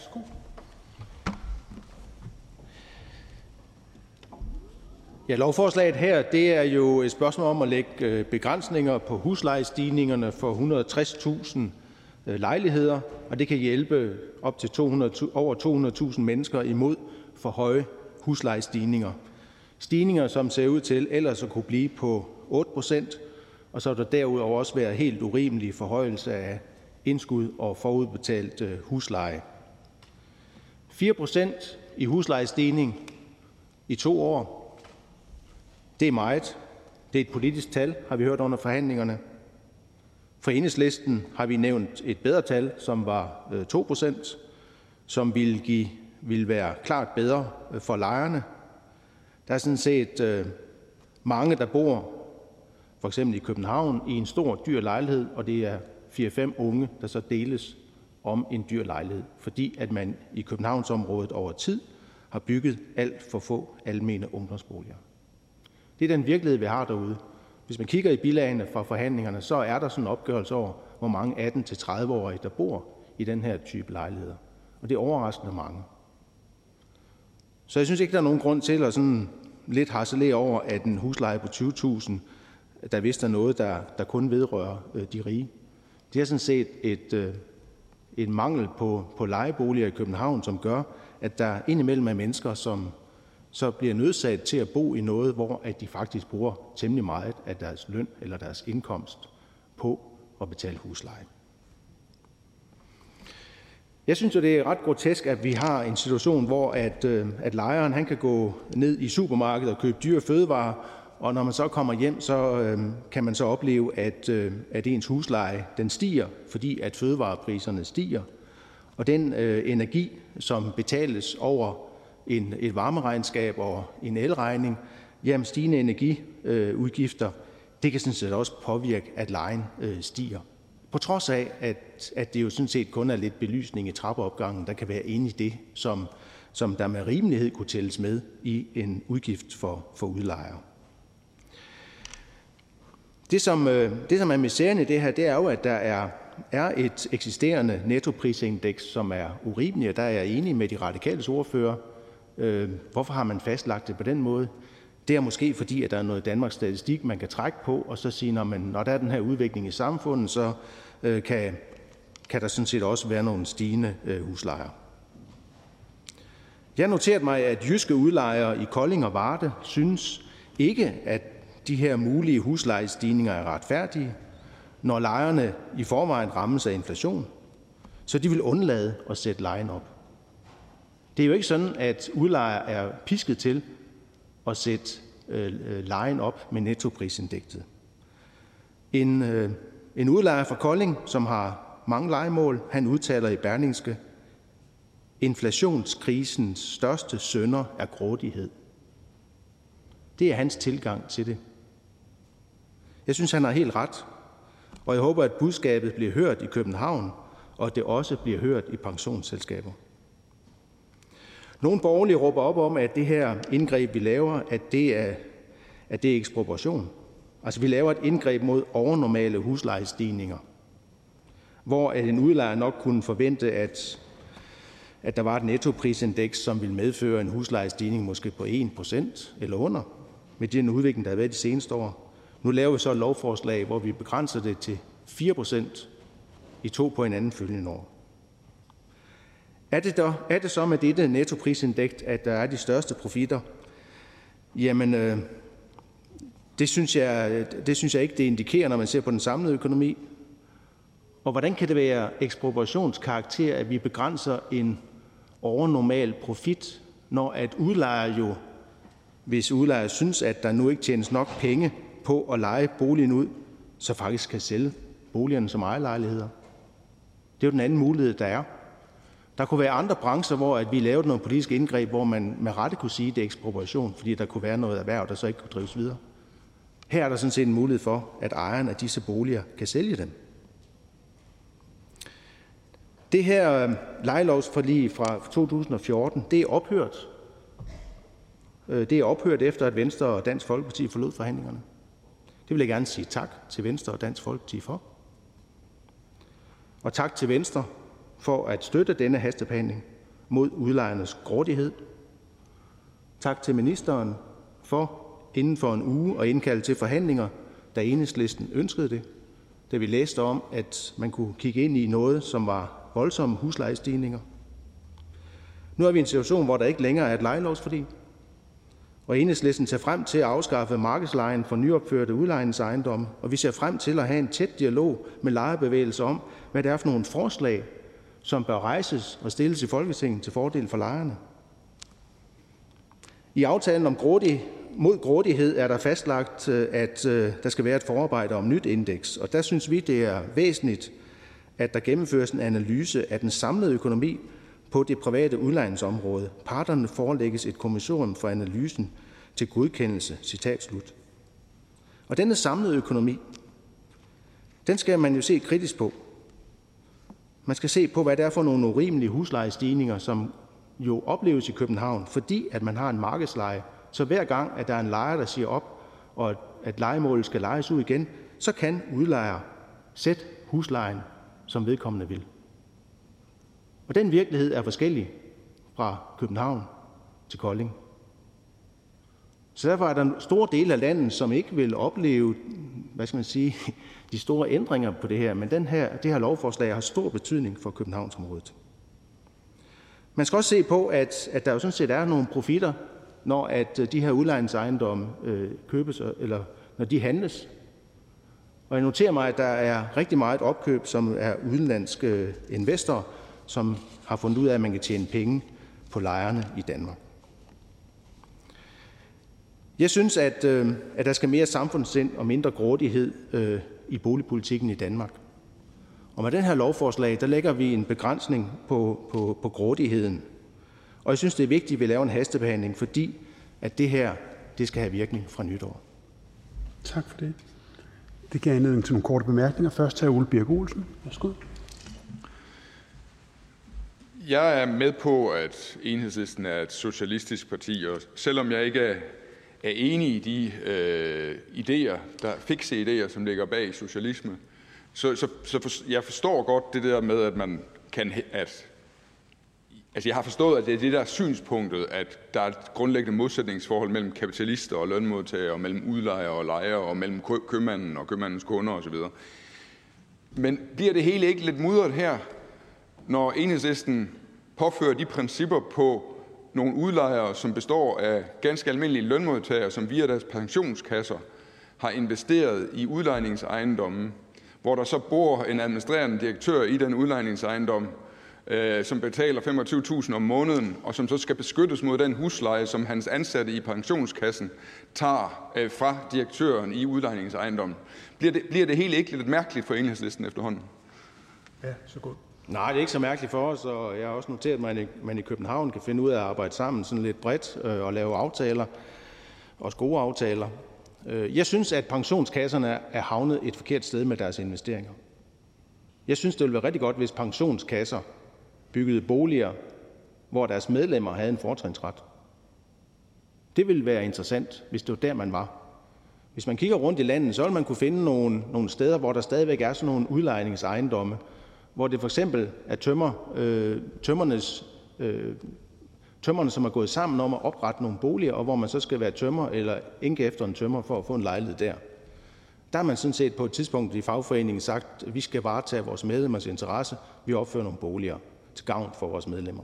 Vi endte et helt forkert sted med pensionskasserne. Og det med, at de er pålagt at skulle have så stor en forrentning, de er jo med til at ødelægge det københavnske øh, udlejningsmarked ved også at være grådige der. Og de skal jo nærmest være grådige. Så jeg synes, vi er et helt forkert sted. Vi kan kun løse det ved at bygge flere almene boliger. Værsgo, spørgeren. Jamen, her Søren Ikke er da velkommen til at mene hvad som helst om pensionskassers øh, investeringsstrategi. Og så frem til, at Søren ikke er medlem af en pensionskasse, så forsøger at gøre sin indflydelse gældende. Men indtil videre er det bare sådan, at uanset om man er sygeplejerske eller 3F'er eller ingeniør, så har man en interesse i, at der investeres i ting, hvor man får øh, en god pension bagefter. Og det fører nogle gange til, at man gerne vil investere i pensionskasserne i udlejningsejendommen. Hvorfor er det et problem, at disse pensionskasser med deres lønmodtagermedlemmer gerne vil have en ordentlig husleje fra den administrerende direktør, der bor i boligen? Værsgo. Jamen, de her, pensionska- de her pensionskasser de har så udsigt til, at huslejen kan stige med 4 procent i 23 og 4 procent i 24. På trods af, at det sikkert vil være svært for dem at gøre op, at deres udgifter tilsvarende er steget. Så vi er egentlig endt med en lovgivning, hvor det her 4 procent øh, egentlig er for højt, og som jo helt sikkert vil give et afkast. Og så er en investering i en ejendom jo en langsigtet investering. Og ja, erfaringerne er jo, at det tjener sig hjem, når man ser det over en længere periode. Tak. Næste kort bemærkning er til fru Heidi Bank. Værsgo. Ja, tak for det. Øh, jeg, øh, altså jeg kan jo ærge mig over, at man ikke vil forholde sig til det, som øh, hr. Ole Birk Olsen ganske glimrende illustrerer, at enhedslisten her går ind for et forslag, hvor at øh, nogle mennesker, der har meget høje indtægter, som har valgt at bo meget, meget dyrt, nu får en hjælpende hånd i en omfordeling, som, som enhedslisten synes er en altiders idé, fordi enhedslisten ikke vil være med til at se på den boligstøtte, som Venstre og Dansk Folkeparti ønskede at bruge som redskab, og hvor vi havde hjulpet dem, som jo står og er i klemme, studerende, pensionister, dem, der har de laveste indtægter. Og jeg synes simpelthen ikke, at her øh, Søren ikke øh, giver et ordentligt øh, svar på, hvorfor i alverden enhedslisten har placeret sig det sted. Værsgo. Jeg kan godt forstå, hvor vi har placeret os. Og hvis man ser på, hvem der, der hvad skal man sige, får gavn af, at vi laver den her begrænsning på grådigheden til kun 4 procent, i stedet for at det kan være en 8-9 stykker, og ser på, hvem der bor i de her boliger, så er der jo rigtig mange unge mellem 18 og 30, som bor i de her 20 boliger, deles om en bolig. Og så er det korrekt, der er nogle få, som har en indtægt over en million, som så også øh, får gavn af, at vi nu begrænser, at huslejestigningen kun er 4 procent kun 4 procent gange to år. Og det er altså et, et mindre tal som, som er der. Men altså, jeg synes jo, det er meget rimeligt, at der er lighed for loven. Så når vi laver et indgreb, der ligesom griber ind over for, for huslejestigninger, så er det sådan set rimeligt, at, at, at det er for alle. Med hensyn til, til boligstøtten, så er det jo ikke blevet beskrevet godt nok. Der er jo maks på, hvor meget boligsikring man kan få. Så bor man i en dyr lejlighed, så er man sandsynligvis har man allerede ramt det der maks, man kan få i boligsikring. Så skulle vi være inde og ændre på boligstøttereglerne. Og hvor meget ville det have kostet øh, statskassen? Det er altså ikke vores greb. Vi vil hellere begrænse profitterne. Værsgo, spørgeren. Altså, det er lidt, øh, det er lidt frisk at stå og sige øh, lige for loven og, og, og bruge sådan nogle begreber, må jeg nok sige, af enhedslistens øh, ordfører, når man samtidig er i gang med noget, hvor man sådan ser lidt stort på, at vi ikke har kunne få klare svar i forhold til ekspropriation. Så bare for at sige, det synes jeg er vildt nok. Men de der få mennesker, her ikke, Søren ikke nævner, det er jo altså over 15.000 mennesker, der er tale om. Og Venstre havde jo igen gerne set, at man havde valgt boligstøttevejen, så man på den måde havde hjulpet den gruppe, som hr. Søren Egge omtaler som dem, han er så bekymret for. Så der var en anden vej at gå, men, men enhedslisten ønskede bare ikke engang, at vi gik ind den vej. Der var ikke opbakning i forhandlingslokalet til, at vi gik ind og fik set ordentligt for det, og fik åbnet op for, hvad var der så af muligheder på boligstøtten. Værsgo. Ja, nu er vi der, at, at det her øh, lovforslag har potentiale for at hjælpe 240.000 mennesker cirka. Og øh, hvor mange rige der er der, det kommer an på, hvor rig man skal være for at betragte som værende rig. Men der er rigtig mange med lave indtægter studerende med i den her gruppe. Boligstøttesporet. Jeg synes, jeg synes, jeg synes ærligt talt ikke, at det var noget, Venstre kæmpede for inde ved det bord. Det var i Dansk Folkeparti, der bragte op. Og, og ja, det var så en holdning, øh, en tilgang til, til de her forhandlinger. Og det var ikke det, som øh, et flertal i, i lokalet synes, man skulle gå videre af. Derfor endte vi med den her gode løsning. Tak. Næste kort bemærkning er til hr. Lars Bøje Mathisen. Værsgo. Jeg kunne tænke mig at høre lidt om enhedslistens øh, grundlæggende holdning til det med at lovgive med tilbagevirkende kraft. Det, det er fair nok, at vi kan være uenige om, omkring lovforslaget, men, men vi kan forhåbentlig blive enige om, at der har været en gældende lovgivning. Man har fulgt den gældende lovgivning. Det er op til Folketinget at lave rammerne for den lovgivning, som aktørerne så skal følge. Det har aktørerne fulgt. Nu går man så ind med tilbagevirkende kraft og ændrer på, på, på noget lovgivning, som kommer, så kommer til at ramme nogen. Så jeg kan godt tænke mig, om, om det generelt set er sådan, at, at enhedslisten ikke mener, at det er et problem at lave lovgivning med tilbagevirkende kraft. Værsgo. Jo, det er det. Øh, men nogle gange så skal man jo rette op på nogle skævheder i samfundet, øh, og det har man gjort tidligere. Øh, efter 2. verdenskrig blev der på et tidspunkt grebet ind over for stigende huslejer, som lavede et, et huslejestop.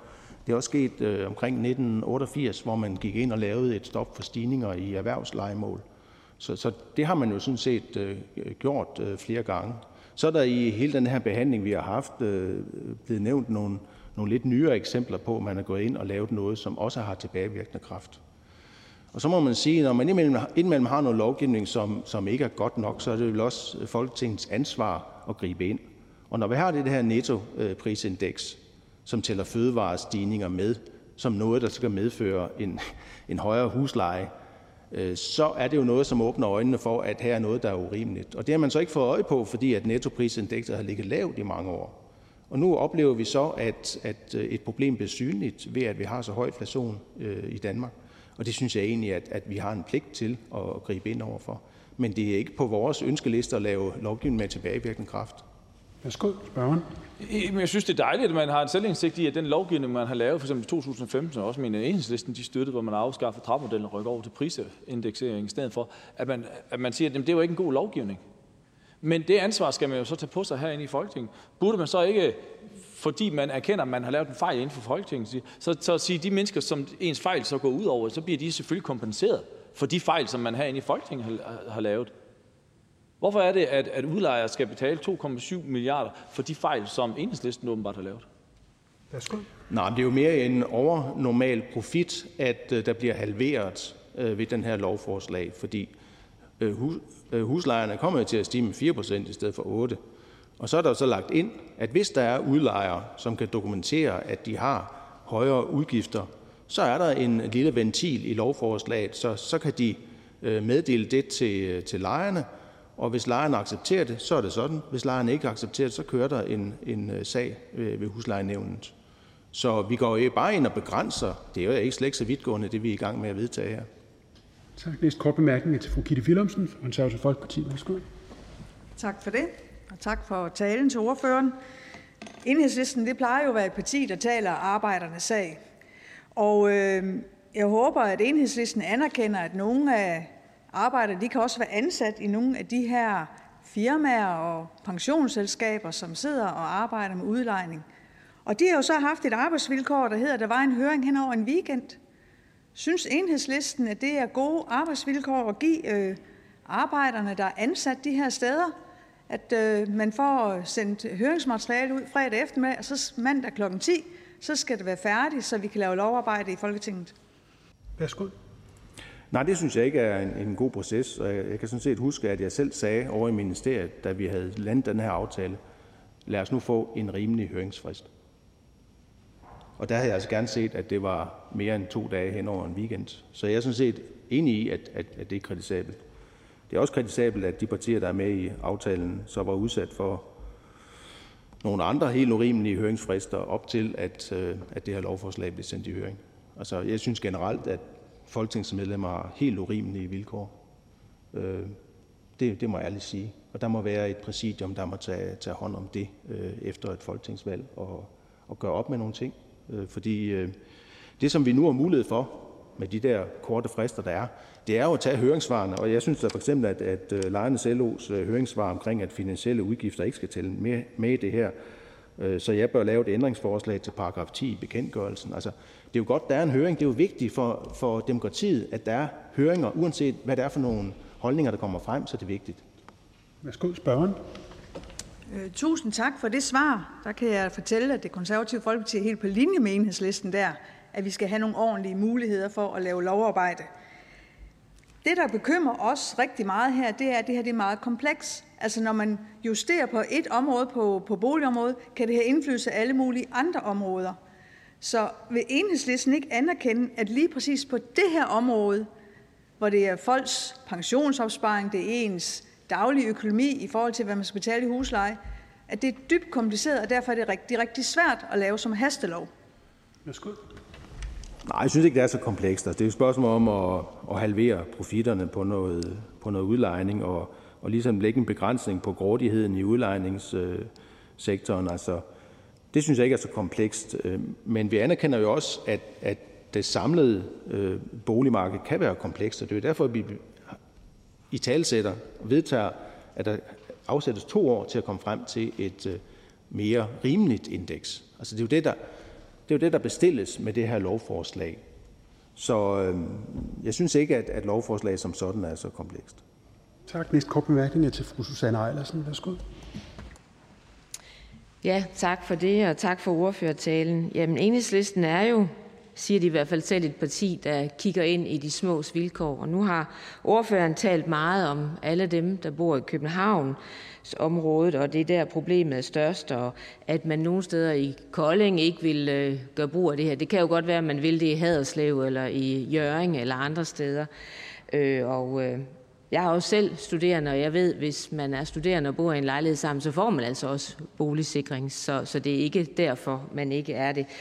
Øh, men hvorfor var det, at øh, enhedslisten ikke vil støtte op om Dansk Folkepartis forslag til regeringen om at kigge på boligstøtteordningen? Fordi som jeg kan forstå det på min ordfører, øh, der var med til forhandlingerne, så blev det jo fuldstændig fejret af bordet.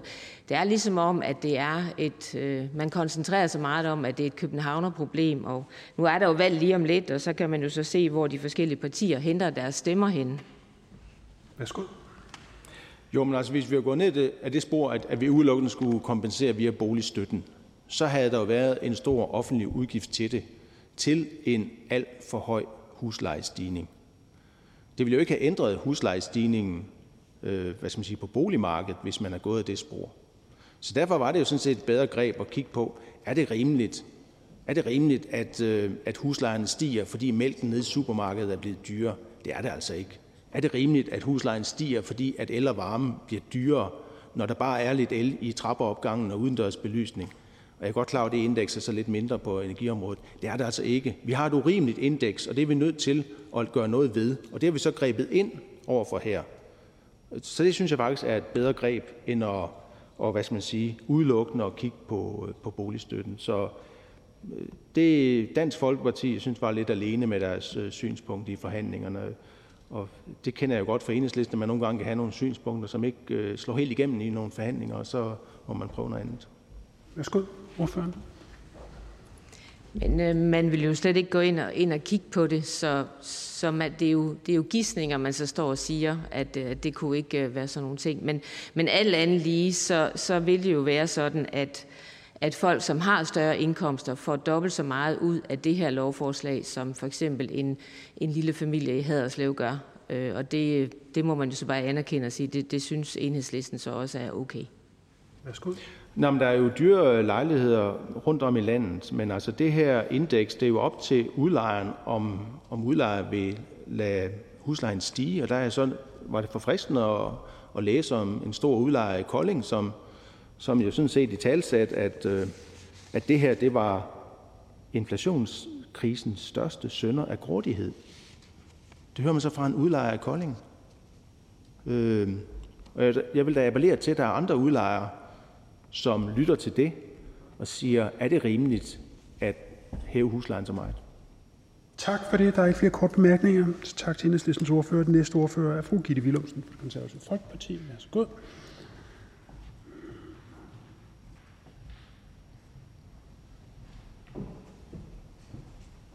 Værsgo. Skal vi lige lidt ned her? Vi lever i en usikker tid. Regeringen ønsker at virke handlekraftig. Det kan jeg godt forstå, for dagligdagen for den almindelige dansker er blevet en økonomisk udfordring. Budgettet, som man lavede for et halvt år siden, kan på ingen måder holde længere.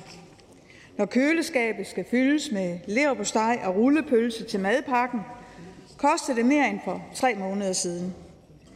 Eller når tur i bilen til arbejdet, eller hvis knægten skal til fodboldkamp, udfordrer det budgettet.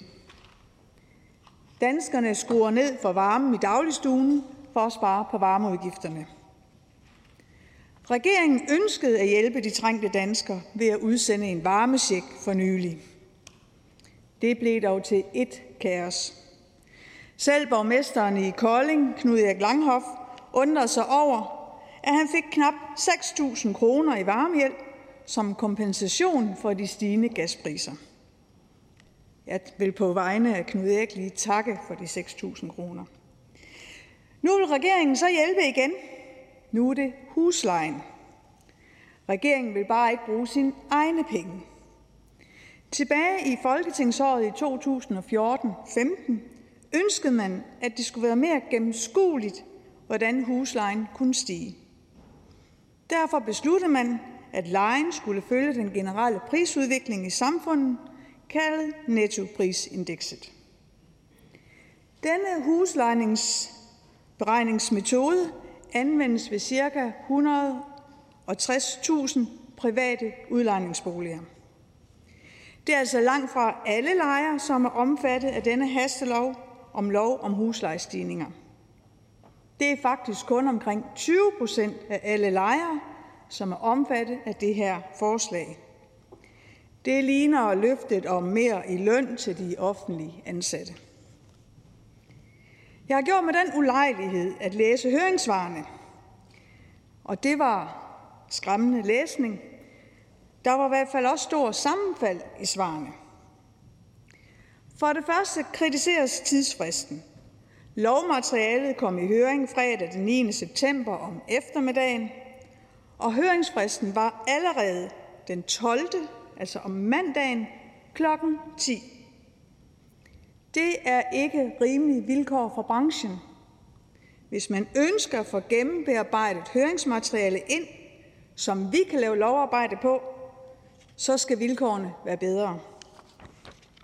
En høringsperiode over en weekend er ikke godt nok i så kompliceret stof, som det her det er. For lejeloven er dybt kompliceret. Chancen for lovsjusk er alt for stor, når vores lovarbejde foregår på den her måde. Vi er stærkt bekymret for, at det kan ske ved den her hastelov. Og så til selve loven. Vi forstår regeringens motiv at hjælpe danskerne, som er udfordret på privatøkonomien. Men vi tror ikke på det redskab, som regeringen har fundet i skuffen, og høringsvarene bekræfter vores antagelse. For hvem er det, der skal betale differencen, som opstår mellem den oprindelige pris og den nye? Ja, det gør ejeren af udlejningsejendommen. Og så kunne man jo tro, at det var nogle fæle forretningsmænd, sådan nogle i sorte habiter. Men nej, ejeren er faktisk ofte dig og mig. Mange pensionsselskaber har investeret i boligmarkedet, så med dette lovforslag bliver vores pension væsentligt forringet. Mund pensionsindbetalinger vil bruge deres opsparing på, at nogen skal få en lavere husleje. Næppe. Dette lovforslag sender regningen videre til de kommende pensionister. Et andet bekymringselement er, hvordan markedet vil reagere. Hvem vil bygge nye udlejningsboliger, når man ikke er sikker på sit afkast? Ingen. Derfor risikerer vi at få alt for få nybyggeri. Det kommer til at gå i stå, og det har markedet bestemt ikke brug for. Vi har brug for flere boliger og ikke færre. Og det kommer i forlængelse af, at det almene boligmarked også er gået i stå på grund af de høje byggepriser. Sidst vil jeg nævne lysten til at flytte. Man kan forvente, at en højere husleje, når man flytter fra sin nuværende bolig til en ny bolig. Lejere må derfor forventes at blive boende længere end ellers. Boligmarkedet kan fryse helt fast, så nye lejere ikke kan komme ind i en bolig. Det vil være en katastrofe for de unge, som oftest flytter, for eksempel i forbindelse med studiestart i en ny by. Det konservative Folkeparti kan ikke støtte hasteloven L 210 om loft over huslejestigninger. Vi kan til gengæld støtte Venstres forslag om at lave en høring. Tak for det. Der er en kort bemærkning fra Søren Ege Rasmussen. Værsgo. Ja, jeg har et, et enkelt spørgsmål, fordi øh, der bliver jo formentlig et, et valg om ikke så længe, og flertallet kan jo skifte, og vi kæmper der for, at, øh, at det nuværende flertal øh, vil, vil bestå, og dermed, øh, at der vil være et flertal, der kommer frem til at, at arbejde videre med det her. Hvad er et rimeligt indeks for huslejestigning, og hvordan er den samlede økonomi for, for udlejningssektoren? Og komme frem til nogle ting, som kan ændre på lejelovgivningen.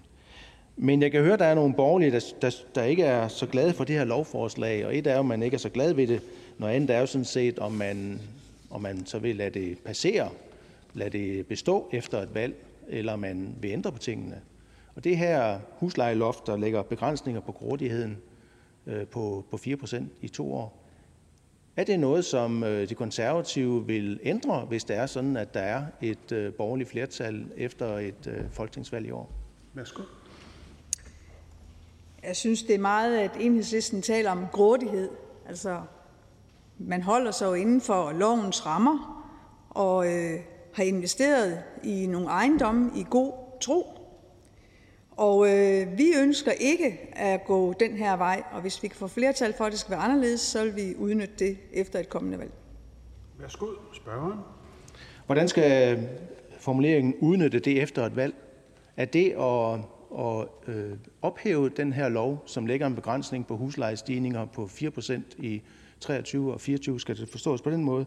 Og det der med grådighed, det er jo noget, jeg kunne læse i, i Berlingske om, hvor at en stor udlejer fra Kolding siger, inflationskrisens største sønder er grådighed.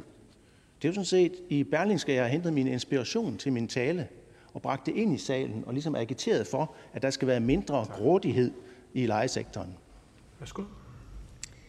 Jeg er sikker på, at når man er udlejer, så øh, vil man gerne passe på sine lejere. Det er nemmere at beholde sine gode lejere, som man kender og som man har et øh, godt forhold til. Så jeg er rigtig sikker og overbevist om, at man vil gøre, hvad man kan for at holde fast på sin lejere, og dermed ikke tage en højere husleje, end der skal til for at dække de faktiske udgifter. Og så er der det her huslejeindeks, øh, det hedder det ikke. Jeg skal lige tjekke ordet igen. Netto prisindekset, øh, som øh, man har lovfæstet omkring, og det vil sige, at man ved, hvad det maks øh, kan stige. Det er det, som øh, indekset øh, angiver. Så på den måde så er jeg sikker på, at øh, udlejer vil gøre, hvad man kan for at passe på sin gode lejere. Tak. Næste spørger er fru Heidi Bank fra Venstre. Værsgo. Ja, det er jo sådan set bare en ros til, til ordføreren. Jeg synes, øh, den konservative ordfører kommer rigtig godt omkring øh, det her emne, og jeg vil også sige, at vi øh, værdsætter opbakningen til en eksperthøring, så der kan ske en, en ordentlig proces øh, i forhold til det her. Og så i øvrigt også en tak til sidst for, at jeg synes, øh, ordføreren fik øh, understreget sit svar til, til enhedslisten, at øh, man måske ikke i enhedslisten burde være helt så overrasket over, at der findes øh, ganske fornuftige udlejere ude, fordi at man jo i et marked som, som udlejningsmarked faktisk som udlejer har en interesse i, øh, at der er nogle balancer, og at der er fornuftige forhold mellem lejer og udlejer. Så tak for det. Værsgo. Mm, tak til Venstre. Øh, vi vil rigtig gerne være med i sådan en høring for at få noget mere viden ind. Vi har jo ikke været en del af forliget og har ikke været med til de drøftelser, der er foregået i ministeriet. Så jeg har jo brugt rigtig meget tid på at læse mig ned i, i stoffet, og øh, det gør jeg selvfølgelig gerne. Men det kunne være rigtig rart at få nogle flere ord på og høre det fra hestens egen mule, hvad udfordringerne er med det her. Tak til den konservative ordfører. Der er ikke flere korte bemærkninger. Den næste ordfører er hr. Jens Henrik Thulesen Dahl fra Danmarksdemokraterne. Værsgo. Tak for det, formand. Mange danskere kæmper for at få økonomien til at hænge sammen lige nu. Mange af de ting, vi har brug for i vores hverdag, er steget voldsomt i pris. Derfor er vi i Danmarksdemokraterne også positivt stemt over for intentionerne bag forslaget. Men når man så ser på den hast, forslaget står til at skulle behandles med, så kan man jo godt blive nervøs for, om vi ender i en slags varmesjek 2.0 altså et velmenende forslag, som viser sig at ramme helt skævt. Beboere på botilskud, tilbud har modtaget varmesjekken, selvom de ikke var berettiget til den. Pengene brændte af på spil, computerting og stoffer. En borgmester fik udbetalt varmesjekken, uden nogensinde at have haft gasfyr, og andre har selv gjort så stor en indsats for at spare, at de ikke længere kunne få varmesjekken. Eksemplerne er mange. Så er det hele grundlovsspørgsmålet. For i lovforslaget kan man læse, at der kan være tale om ekspropriation – fordi der kan være udlejere, som bliver ramt så intensivt på huslejeloftet. Som det også har været omtalt i medierne, så kan det her forslag i virkeligheden være støtte til nogle af dem, der bor i de allerdyreste lejligheder i Nordhavn på Tejlholm i København. Det synes vi ikke kan være meningen. Vi er bekymrede for, at det ikke er børnefamilien med den almindelige indkomst eller den ældre borger med lav indkomst, der får gavn af det her tiltag. Danmarksdemokraterne foreslår derfor, at der som minimum fastlægges et loft for, hvor store huslejer der kan være omfattet af forslaget.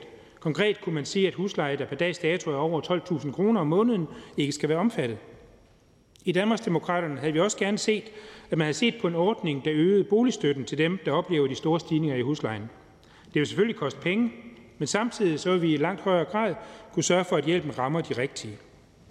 Så på det foreliggende grundlag så har vi i Danmarksdemokraterne nogle betænkeligheder, som gør det svært for os at bakke op om forslaget, men hensigten er jo som sagt god. Og i den sammenhæng så vil jeg også gerne sige, at Danmarksdemokraterne bakker op om, at der afholdes en eksperthøring, som Venstre har foreslået, så vi alle sammen kan blive klogere og forhåbentlig få lavet noget i sidste ende, som, som retter sig mod de hensyn, som vi rigtig gerne vil tage, som jeg hører også, vi i fællesskab gerne vil tage. Tak for ordet. Tak for det. Der er en kort bemærkning fra Søren Ege Rasmussen. Værsgo. Ja, men øh, jeg hørte, at, at ordføreren sagde, at hensigten er god med det her lovforslag, og man gerne vil have en eksperthøring. Man kan jo godt lave en eksperthøring, og, og der kan man jo godt have fokus på, hvad er det for en samlet økonomi, der er i, øh, i det her marked, hvor man leger, øh, leger ud og, og tjener store summer på. Vi har en markedsleje i København, og at det er helt urimeligt, hvordan at øh, huslejestigningerne har været, og så har man så en, en virkelighed nogle steder i Jylland, der er helt anderledes. Øh, det kan man da godt holde en eksperthøring om, men, men nu har vi altså lavet en, et, et indgreb her mod nogle overnormale øh, huslejestigninger. Og jeg håber, det, det er den hensigt, som ordføreren synes er god. Jeg kunne godt tænke mig at høre, når nu hensigten er god, om så øh, Danmarksdemokraterne vil være med til at forhindre, at man ændrer øh, på det her øh, begrænsninger på huslejestigningerne, og lade der være ro omkring at arbejde med et andet indeks øh, i to år, Øh, sådan at øh, Danmarksdemokraterne ikke ændrer det her lovforslag efter et valg? Værsgo. Jamen lige nu står vi jo midt i behandlingen af det her lovforslag. Venstre har foreslået en eksperthøring, så vi alle sammen kan blive klogere og finde ud af, hvad er det egentlig, der er det rigtige at gøre. Og før vi er nået frem til den proces, og før der er et lovforslag, der er endeligt og vedtaget, så vil jeg ikke forholde mig til, hvad vi eventuelt vil gøre efter et valg. Værsgo, spørgeren. Jamen tak for det. Det var da en, en åbning for at lade lade den gode hensigt omkring det her lovforslag skinne helt igennem i øh, to år og begrænse øh, huslejestigningerne. Altså, jeg, jeg tvivler på, at vi kan lave en eksperthøring inden øh, anden og tredje behandlingen om en uge. Men man kan selvfølgelig sætte sig ned og læse alle de svar øh, på spørgsmål, der har været. Altså, vi har tidligere haft gode eksperthøringer. Det, det er ikke slet ikke, fordi jeg vil øh, tage afstand for det. Men skal man lave en, en god eksperthøring, så, så kræver det god øh, planlægning. Værsgo. Jamen altså, vi må jo se, hvad der kan lade sig gøre, og hvad der kan nås. Det er sådan set, hvad jeg kan sige her i dag. Tak. Næste kort bemærkning er til fru Heidi Bank fra Venstre. Værsgo. Ja, tak. Det er også øh, bare en kort bemærkning. Tak for opbakningen øh, til eksperthøring. Øh, og, og jeg er sådan set enig med det, som der lige kommer fra enhedslistens ordfører. En god øh, proces og god eksperthøring, det kræver tid. Men hvis det, vi kan få her, er, at vi presser igennem, så er det jo det, vi må få, for det lader jo ikke til, at der er opbakning fra den røde side. Så, så jeg håber også, at, øh, at Danmarksdemokraterne vil være med til at, at sikre, at, øh, at vi får presset os på i forhold til en, en meget hurtig høring her, så vi kan få det på plads. Værsgo. Jamen, jeg mener, at vi har brug for at samle noget viden. Altså, der er så mange uafklarede ting i det her forslag, så det er vi simpelthen nødt til at sige, at vi skal blive klogere, hvis vi skal kunne forholde os reelt til det. Tak til ordføreren for Danmarksdemokraterne. Den næste ordfører er fru Susanne Ejlersen fra Dansk Folkeparti. Værsgo. Tak for det. Jeg skulle hilse fra min øh, ordfører og sige, at han kunne desværre ikke være her i dag, så derfor fremlægger jeg sagen for Dansk Folkeparti. Dansk Folkeparti de blev sammen med Venstre smidt ud af forhandlingerne om at hjælpe de godt 160.000 lejere, der blev ramt af den voldsomme inflation. Vi havde ellers deltaget konstruktivt i forhandlingerne, fordi vi anerkender, at der skulle gøres noget. Dansk Folkeparti foreslog, at vi kunne gøre følgende. 39 procent af de 160.000 udlejere, der er nettoprisindekseret, modtager boligstøtte gennem Udbetaling Danmark. Det er lejere med lav indkomst, lejere med lav indkomst end de øvrige. Det vil, det ville derfor være ret nemt at forøge boligstøtten midlertidigt til disse 39 procent, indtil inflationen igen var kommet under kontrol. Det var en nem og ubyråkratisk måde at gøre tingene på. Den mindede lidt om den regeringens måde at behandle varmesjekken på, med den undtagelse, at vores model ville ramme alle de rigtige, fordi de allerede er i Udbetalings Danmarks systemer. Regeringens og den støttepartier afviste modellen, selvom Venstre bakkede op. Regeringen ville heller ikke lave en beregning på det. Man ville heller ikke afsøge mulighederne. Man havde bidt sig fast i sin egen model. Regeringens model har den store ulempe, at lejere i Gentofte får dobbelt så meget ud af indberegningen som lejere i Haderslev. Det viser beregningerne fra regeringens egen øh, udregning. Samtidig vil den, øh, den belønnede lejer med den store indkomst, som umiddelbart ikke har behov for indgrebet. Venstrefløjens model er dermed socialt skævt, og Dansk Folkeparti kan ikke støtte lovforslag L 210. Men vi kan derimod sige, at vi bakker op om Venstres forslag om at lave en eksperthøring, og vi er selvfølgelig også indstillet på at øh, presse på for, at det så bliver en hurtig høring. Tak for det. Der er flere korte bemærkninger. Den første er til Søren Ege Rasmussen. Værsgo. Ja, øh, nu nævnte ordføreren, at Dansk Folkeparti blev smidt ud af de der forhandlinger. Og det er selvfølgelig svært at vide med sikkerhed, når ikke man var der. Jeg var der. Jeg sad ved det store bord og havde læst den tekst, der var ligesom teksten der på den aftale, man kunne vælge at gå med til eller ej. Og Dansk Folkeparti og Venstre sad inde i et lokale for sig selv og skulle finde ud af, hvad de mente. Og derefter gik døren op, og så forlod Dansk Folkeparti helt frivilligt det store lokale. De blev overhovedet ikke smidt ud. Jeg tror endda, der lige frem kunne være anskrig til, at man forsøgte at holde dem, holde dem inde i rummet, men de fik lov til at gå helt frivilligt. Så der er altså ikke nogen, der er blevet smidt ud af nogen forhandlinger. Og Venstre blev heller ikke smidt ud. Bare for at afdramatisere dramatikken omkring øh, de her forhandlinger. Jeg kunne godt tænke mig at høre, om øh, Dansk Folkeparti vil lade det her arbejde gå videre, at vi udarbejder et nyt indeks, og at man ikke ændrer på den lov, vi vedtager her om nu. Tak. Værsgo.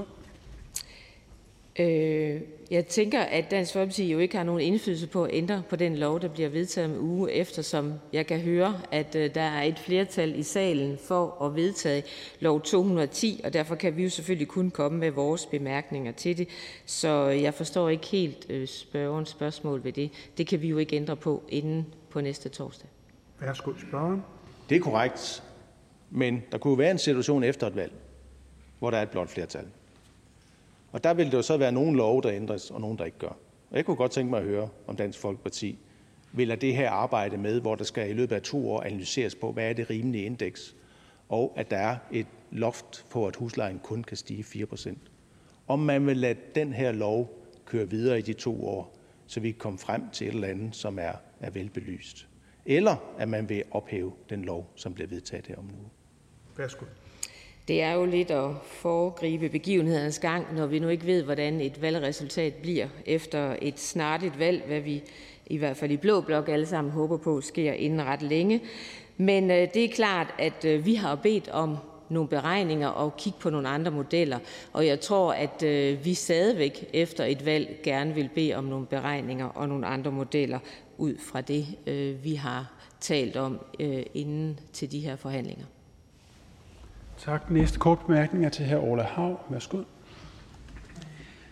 Det er næsten øh, sagt fra hr. Søren Ege Rasmussens side. Jeg synes, øh, af hensyn til historieskrivningen, så synes jeg, det er rimeligt nok, at befolkningen har et indtryk af, hvordan tingene er foregået.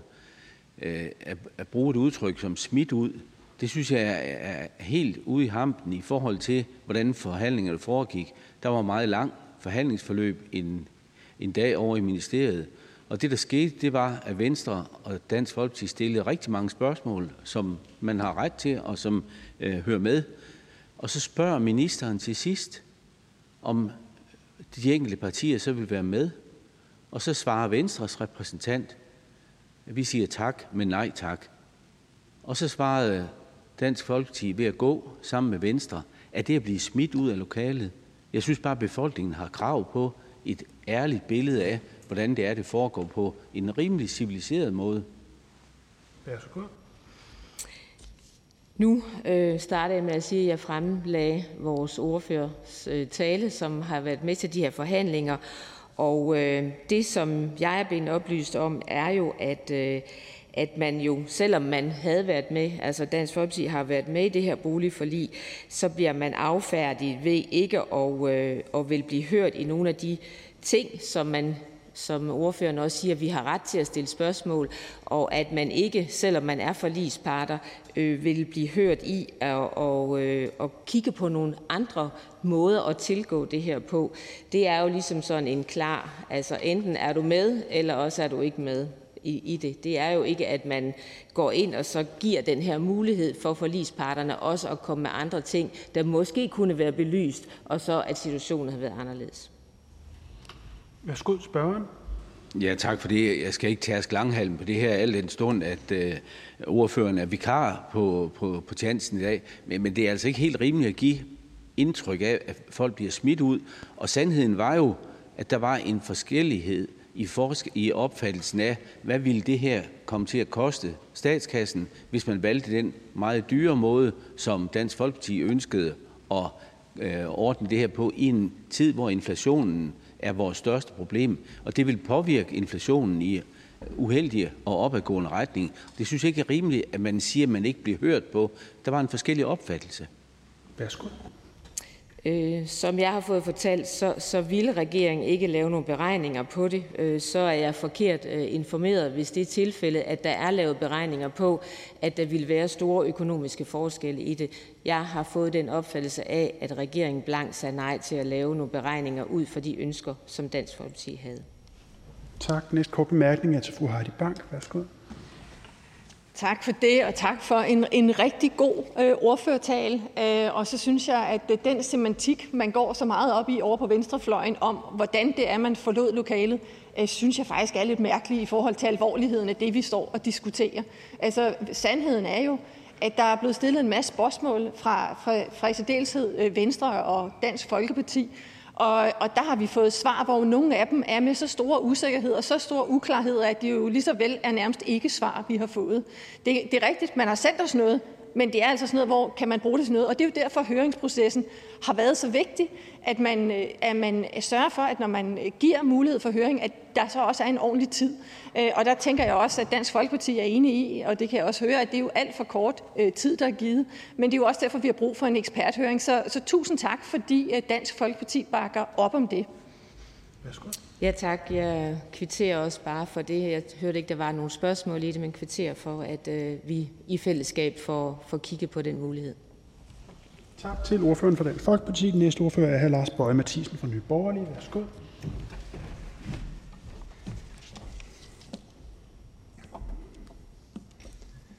Normalt har Folketinget jo et princip om, at man øh, ikke laver lovgivning med tilbagevirkende kraft. Det gør man så her. For fakta er jo, at man lavede en ændring i, i lejeloven, som gjorde, at man gik væk fra en, en trappemodel, og man gik over til prisindeksering.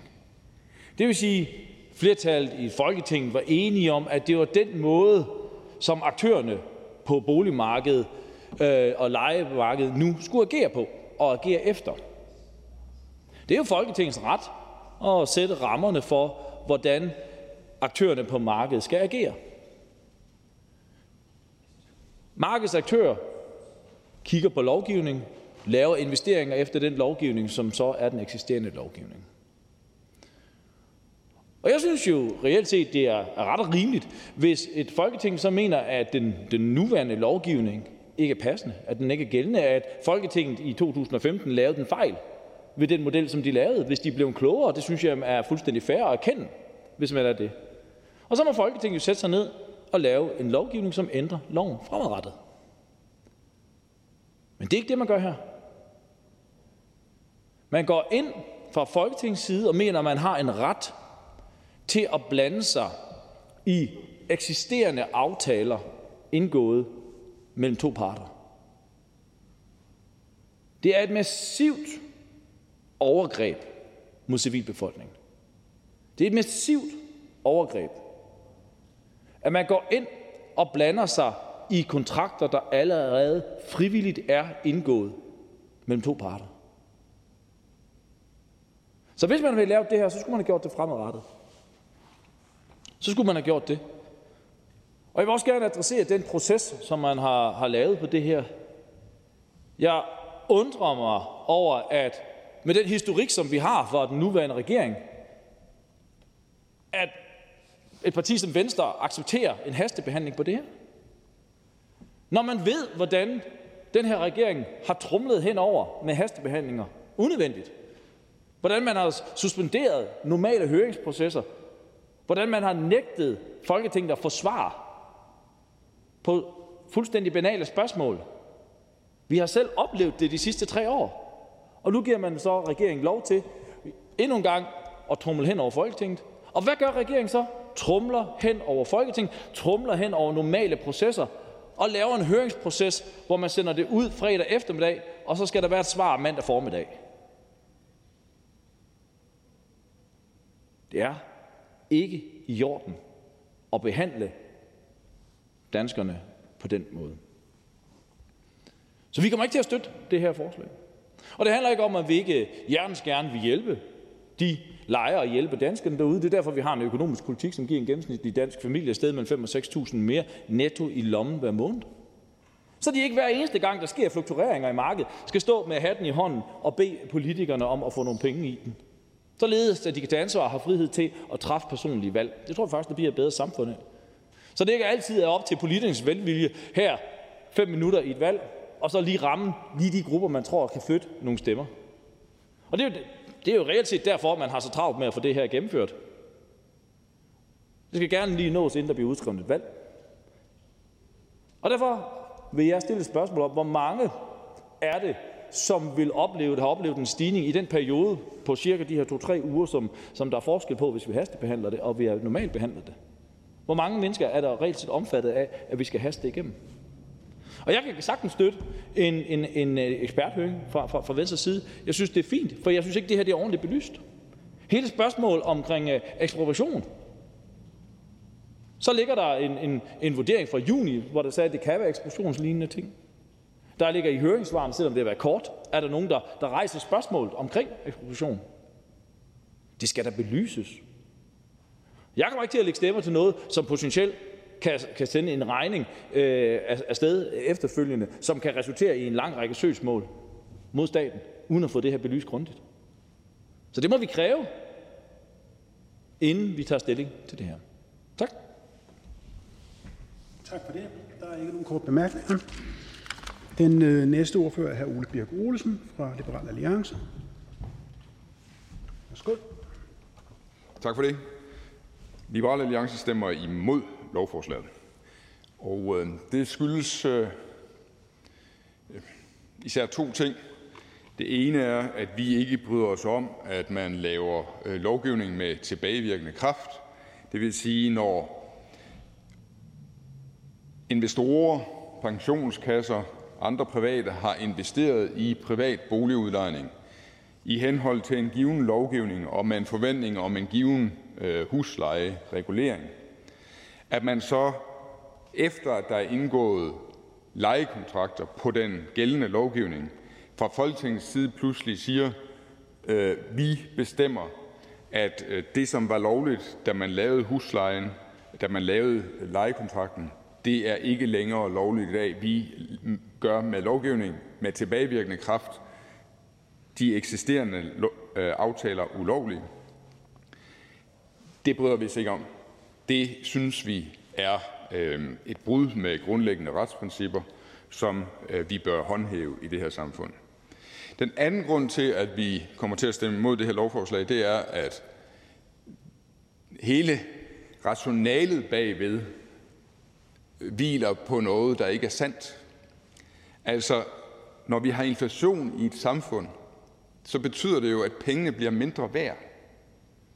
Og det vil sige, at når man må hæve huslejen med inflationstakten, så er det jo ikke sådan, at dem, der udlejer, at de tjener en masse penge på det. De får bare lov til at tjene cirka de samme penge, som de hele tiden har tjent. Fordi godt nok får de højere huslejer i kroner og øre, men kronen er jo blevet mindre værd. Så derfor er påstanden om, at der er nogen, der scorer kassen på inflationen, som man vil gribe ind imod, er jo usand. Der er jo ikke nogen, der scorer kassen. Det her princip om, at man må hæve huslejen med inflationen, er jo blot for, at man kan bevare det samme afkast, som man havde inden inflationen.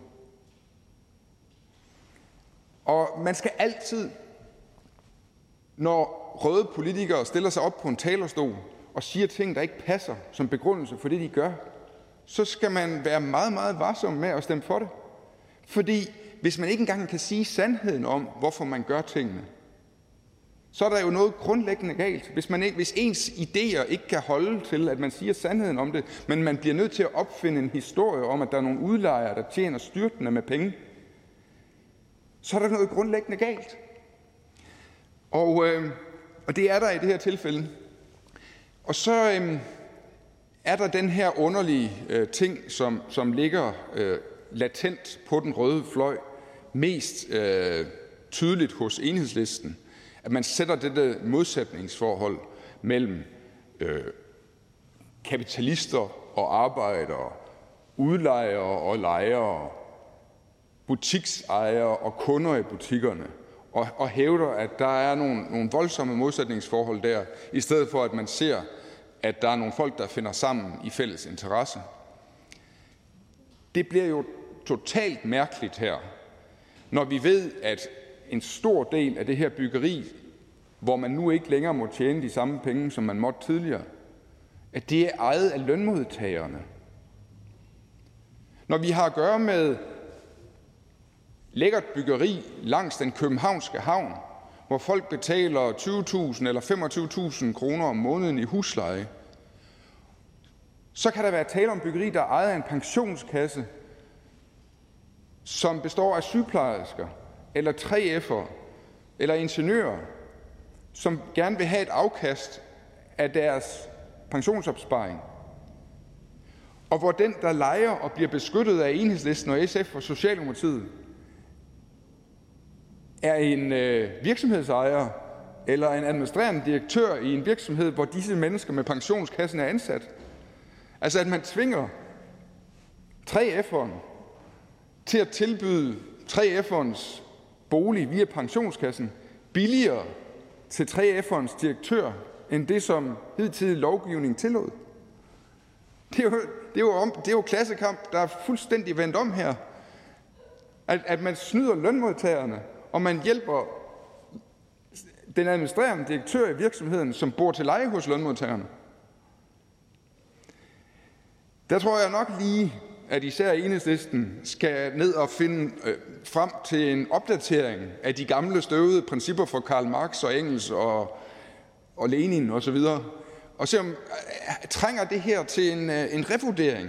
Øh, er der nogle ting i den virkelige verden, som har ændret sig, som gør, at ideologi, ideologien ikke helt hænger sammen, som man troede, den gjorde, dengang Karl Marx levede? Men i hvert fald, vi ender jo med at stemme nej til lovforslaget. Tak til ordføreren. Der er ikke nogen korte bemærkninger. Og dermed giver vi ordet nu til indrigs- og boligminister. Tak for det. I dag er en rigtig god dag. Vi tager første skridt i retning af at sikre, at helt almindelige mennesker, der bor overalt i vores land, øh, kan sove trygt om natten, fordi de med det her loft over huslejen ikke kan se frem til så vilde huslejestigninger, at de potentielt set kunne risikere at gå fra hus og hjem. Det er det, vi beslutter her. Det er den forskel, vi gør, og jeg er meget, meget glad for, at der er et flertal, et ansvarligt flertal i det her folketing, som er klar til at tage det ansvar. Det rykker Danmark et bedre sted hen i en situation, hvor Danmark er i krise på grund af en meget, meget alvorlig inflation, øh, skabt af Putins invasion øh, og forfærdelige krig i Ukraine. Så det er, vil jeg tillade mig at sige indledningsvis, en rigtig god dag på med den her første behandling, og dermed et første skridt i retning af et huslejeloft, som vil give ro i maven hos rigtig mange mennesker. Jeg vil også derfor gerne indlede med at kvittere for modtagelsen af lovforslaget og for overførendes opbakning til hastebehandlingen.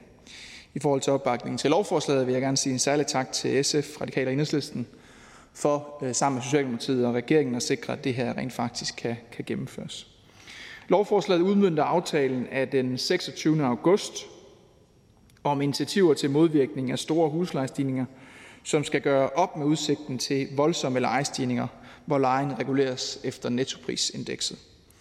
Inflationen i Danmark er kun steget de sidste mange måneder, og lige nu er den på det højeste niveau i hen ved 40 år. Den seneste opgørelse viser en stigning i nettoprisindekset på 9,1 procent fra august 21 til august 22. Det er meget voldsomt. I omkring 160.000 legemål private lejemål herhjemme, er det aftalt, at lejen reguleres efter nettoprisindekset. Så i de lejemål, der risikerer lejerne derfor nu at blive ramt af huslejestigninger på over øh, 9 procent. Over 9 procent. Det er meget, meget voldsomt. De meget store stigninger i indekset og dermed i lejen, potentielt i lejen, er især drevet af prisstigninger på fødevarer og energi, Øh, udgifter, som øh, lejerne allerede betaler øh, ved siden af lejen, og som de derfor risikerer at komme til at betale øh, to gange. Lovforslaget vil indføre et midlertidigt loft over huslejestigningerne på 4% årligt.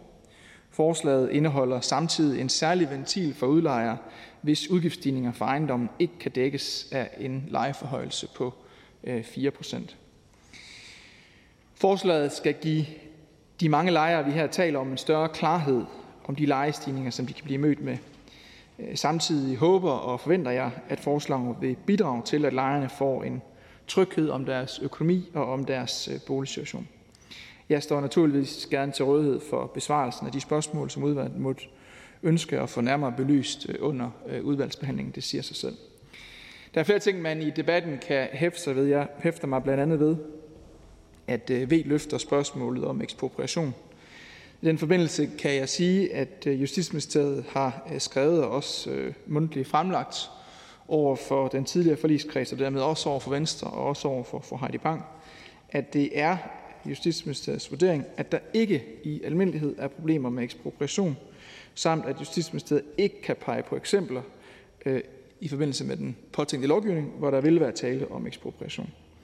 Jeg kan i øvrigt bemærke, at Justitsministeriet øh, tidligere har haft samme forbehold i forbindelse med anden lovgivning, og jeg kan i den forbindelse bemærke, at Venstre tidligere har stemt for anden lovgivning med den samme ekspropriationsvurdering fra Justitsministeriet. Tak for ordet. Tak. Der er en stribe med kort bemærkninger. Først fra hr. Lars Bøje Mathisen. Værsgo. Nu har jeg hørt gentagende, at repræsentanter fra regeringen øh, siger, at det er Putin, der er skyld i inflationen. Jeg kan godt bare tænke mig at få bekræftet, at en stor del af den stigning, vi har set i inflationen, den skete inden Putin invaderede Ukraine. Værsgo. Det er helt øh, entydigt, at øh, den primære årsag til inflation er udbudsdrevet, og dermed øh, blandt andet har at gøre med, med Putins forfærdelige krig i Ukraine. Det er givet, at der er flere faktorer på spil. Jeg tror ikke, jeg sagde noget andet, men det er hovedsageligt drevet af, af udbudssiden, og dermed knytter sig til den situation, der desværre er i Ukraine. Værsgo, spørgeren. Det må vi lige få detektor til at faktatjekke, tror jeg, det her, så længe de er, eksisterer stadigvæk. Øhm, anerkender ministeren, at når inflationen stiger med 9%, at så bliver pengene 9% mindre værd over det, altså grund, de grundlæggende principper omkring inflation. Og det er også er gældende for, for øh, udlejere. Så, så der, de midler, de får ind, de midler, de får ind næste år grundet inflationen, at de vil være 9% mindre værd. Værsgo. Øh, jeg anerkender i det store hele øh, spørgerens beskrivelse af, hvad inflation betyder. Næste kort bemærkning er til Ole Birk Olsen. Værsgo. Jamen, det er jo dejligt, at vi er enige om, at hvis der er en inflation på 9 procent, og man kun må hæve huslejen med 4 procent, øh, så øh, tjener man øh, mindre, færre penge og ikke flere penge. Og hvis man hæver Øh, huslejen med 9%, og der er en inflation på 9%, så tjener man ikke flere penge, så bevarer man bare huslejens værdi øh, som udlejer. Fordi det er en vigtig forudsætning for at forstå, at der er nogen, der bliver snydt af det her. Og det er jo dem, der udlejer. Og det er blandt andet Pensam, som har FORES medlemmer, og det er øh, Pension Danmark, som har 3F's medlemmer som, som medlemmer. Øh, at de kan ikke få det afkast på deres øh, pensionsinvestering, som de havde forventet, fordi at boligministeren gerne vil sørge for, at den administrerende direktør, som bor i en af boligerne og betaler 25.000 kroner om måneden, ikke øh, skal opleve, at huslejen stiger med inflationen, men den skal stige mindre, sådan at udlejer, altså Pensam eller, Sam, eller Pension Danmark, øh, kommer til at tabe penge på inflationen. Det er det, der er på spil, ikke sandt?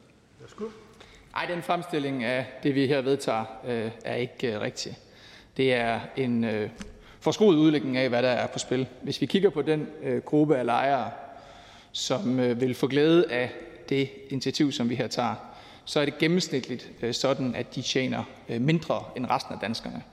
Så at skabe et billede af, at det er en flok direktør, øh, det, er ikke, øh, det er ikke korrekt.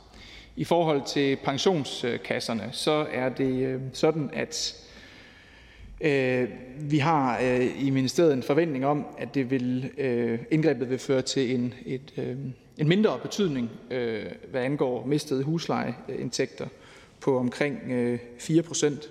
Og hvad angår den afledte konsekvens for pensionsselskaberne, så vil den være ganske begrænset, fordi værdien af ejendommene og værdien af de aktiver, som som, øh, som pensionskasserne ejer, øh, vil være øh, enten meget lidt påvirket eller slet ikke påvirket. Værsgo, spørgeren. Ja, det er, jo, det er jo en fantastisk ting i, i socialdemokratisk ideologi, at man bare kan trylle penge frem. Og det vil sige, at man kan sørge for, at lejerne de slipper for at betale nogle penge, uden at det går ud over nogle andre, fordi man kan trylle. Desværre har hverken Socialdemokraterne eller vi andre den evne i virkeligheden, at vi kan trylle. Så hver gang man begunstiger nogen, her lejerne, mod at de skal have en huslejestigning, der svarer til inflationen, så er der jo nogen, der taber på det, og det er udlejerne. Det er blandt andet pensionskasserne, og i de pensionskasser der er medlemmer, som øh, arbejder øh, inden for FOA-området, og der er 3F-medlemmer. Så det, man kan ikke trylle, hr. boligminister. Værsgo. Det er øh, korrekt. Det kan hverken boligministeren, indrigsministeren eller, eller ordføreren. Og derfor taler jeg jo også øh, om, at det er vurderingen, at indgrebet vil føre til øh, mistede huslejeindtægter på omkring øh, 4 procent, sammenholdt hvad man ellers har af, af indtægter. Øh, det står vi fuldt og helt øh, ved.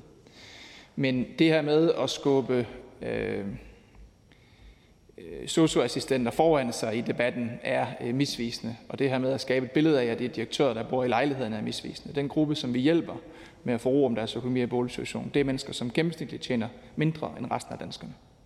Tak. Næste kort bemærkning er til fru Heidi Bank. Værsgo. Ja, tak for det. Øh, som jeg sagde i min ordførertale, så, øh, så, så, står, altså, så står der jo sådan set i bemærkningerne til lovteksten, at øh, forslaget vil øge lejernes disponible indkomst. Øhm, og det, jeg egentlig troede med de forhandlinger, det var jo sådan set, at man skulle sikre, at nogen ikke skulle gå fra hus og hjem. Men der står altså i bemærkningerne, at det vil øge den disponible indkomst hos lejerne. Øh, og nu hørte jeg også bare øh, ministeren i talesæt, at det vil hjælpe hele øh, landet. Altså, kan, kan ministeren ikke sådan set bekræfte, at det her det vil primært hjælpe i de store byer, hvor der inden for de seneste år, altså København primært, og så også lidt i Aarhus, fordi der inden for de senere år er blevet bygget mange lejeboliger der, og det er dem, der er omfattet af det her. Og at en hel del af de lejeboliger det faktisk er meget dyre boliger, og det er derfor, vi ser så mange med topskat, øh, som, som faktisk bliver omfattet af den her lettelse, og dermed får flere penge. Og kan ministeren så også bekræfte, at den inflationsbyrde, den vil blive overført på sosu og på sygeplejersker, de vil stå til at få en lavere indkomst den dag, de går på pension. Værsgo. Det er jo rørende at høre borgerlige politikere tale om, at øh, man med eksempelvis det her tiltag endelig ikke må gøre noget for de mest øh, velhavende i samfundet. Det står i relativt betydelig kontrast til, hvad vi ellers hører fra, fra borgerlige politikere. Men den er du nu ligge. Øh, det jeg kan sige, det er, at det tiltag, som vi har her, som hjælper 160.000 øh, lejere i 160.000 lejemål over 200.000, det er en gruppe af danskere, som gennemsnitligt tjener mindre end resten af danskerne. Derfor er den sociale profil på de mennesker, som vi hjælper, rigtig god og fornuftig. Det er jo også den gruppe af lejere på det samlede lejemarked, som risikerer at blive mødt øh, med de absolut største stigninger i lejen, og dermed den gruppe, som har en størst risiko for at må gå fra hus og hjem. Det er derfor, vi hjælper den øh, gruppe. Jeg undrer mig så over, at Venstre ikke længere er et parti, som placerer sig så tilpas meget i midterfeltet af partier, at man føler et ansvar for at hjælpe de mennesker. Det her forslag handler om at sikre, at folk kan blive boende, og det er jo rigtigt nok teknisk set, så øger man den disponible øh, indkomst. Øh, som der også står i lovforslaget. Øh, men øh, det er jo set i forhold til, at man ellers ville opleve en huslejestigning øh, potentielt på over 9 procent. Spørgeren, værsgo. Jamen, jamen tak for det, og jeg tænker ikke, at øh, vi bliver enige. Det er så i hvert fald forkert, når ministeren siger, at vi ikke øh, kærer os, øh, sådan som jeg har hørt fra ministeren, om, om dem, der står svagest i den her gruppe. Det gør vi, og det har vi jo sådan set også spillet ind med sammen med Dansk Folkeparti, øh, uden at der var nogen som helst lyst til for ministeren at gå dybere ind i det. Men lige i forhold til det her med lovkvaliteten, altså kan ministeren bekræfte, at det ikke er alle 160.000, der vil få glæde af det her på nuværende tidspunkt, fordi der sådan set er en fejl i, i den måde, lovgivningen er, er, er udformet, og at der er noget af det, der sådan set er afhængig af, altså 60.000 af de her mennesker, der er afhængige af, eller legemål, og ikke mennesker, 60.000 af de her legemål, der sådan set er afhængige af, at anden lovgivning, når, den, når Folketinget på et tidspunkt øh, åbnes øh, her i oktober, øh, at det først skal gennemføres. Værsgo. Jeg har en klar forventning om, at vi kan gennemføre det i forlængelse af, hvad vi aftalte. Og i forhold til det her med, om man kærer sig om lejerne, så må vi jo bare konkludere, at det gør Venstre ikke. Venstre har ikke vist øh, nogen vilje eller evne til at hjælpe den her gruppe af danskere. Dem har man været ligeglad med. Og det her med at sige, at man har et forslag øh, omkring øh, og, og, og, og øge øh, huslejestøtten, øh, vi må bare sige, at hvis man har et forslag, så må man kunne sige noget om, hvor meget skal det være, til hvem, og hvordan vil man finansiere det. Når ikke man kan det, og ikke har vist det i forhandlingerne, end sige vist det efterfølgende i den meget omfangsrige debat om spørgsmålet, så bliver det jo bare varm luft. Og tilbage står der jo her, at Venstre står uden for den kreds af partier, som gør en forskel for almindelige danskere. Det synes jeg er besynderligt. Det er der, Venstre har valgt at placere sig. Vi siger mange tak til indrigs- og boligministeren. Der er ikke flere, der har bedt om ordet. Dermed er forhandlingen sluttet. Jeg foreslår, at lovforslaget henvises til indrigs- og boligudvalget. Og hvis ingen gør indsigelser, så betragter jeg dette som vedtaget. Og det er vedtaget. Der er ikke mere at foretage i dette møde. Folketingets næste møde det er torsdag den 22. september kl. 10. Jeg henviser til den dagsorden, der vil fremgå af Folketingets hjemmeside. Jeg skal øvrigt henvise til ugeplanen, der vil fremgå af Folketingets hjemmeside. Mødet er hævet.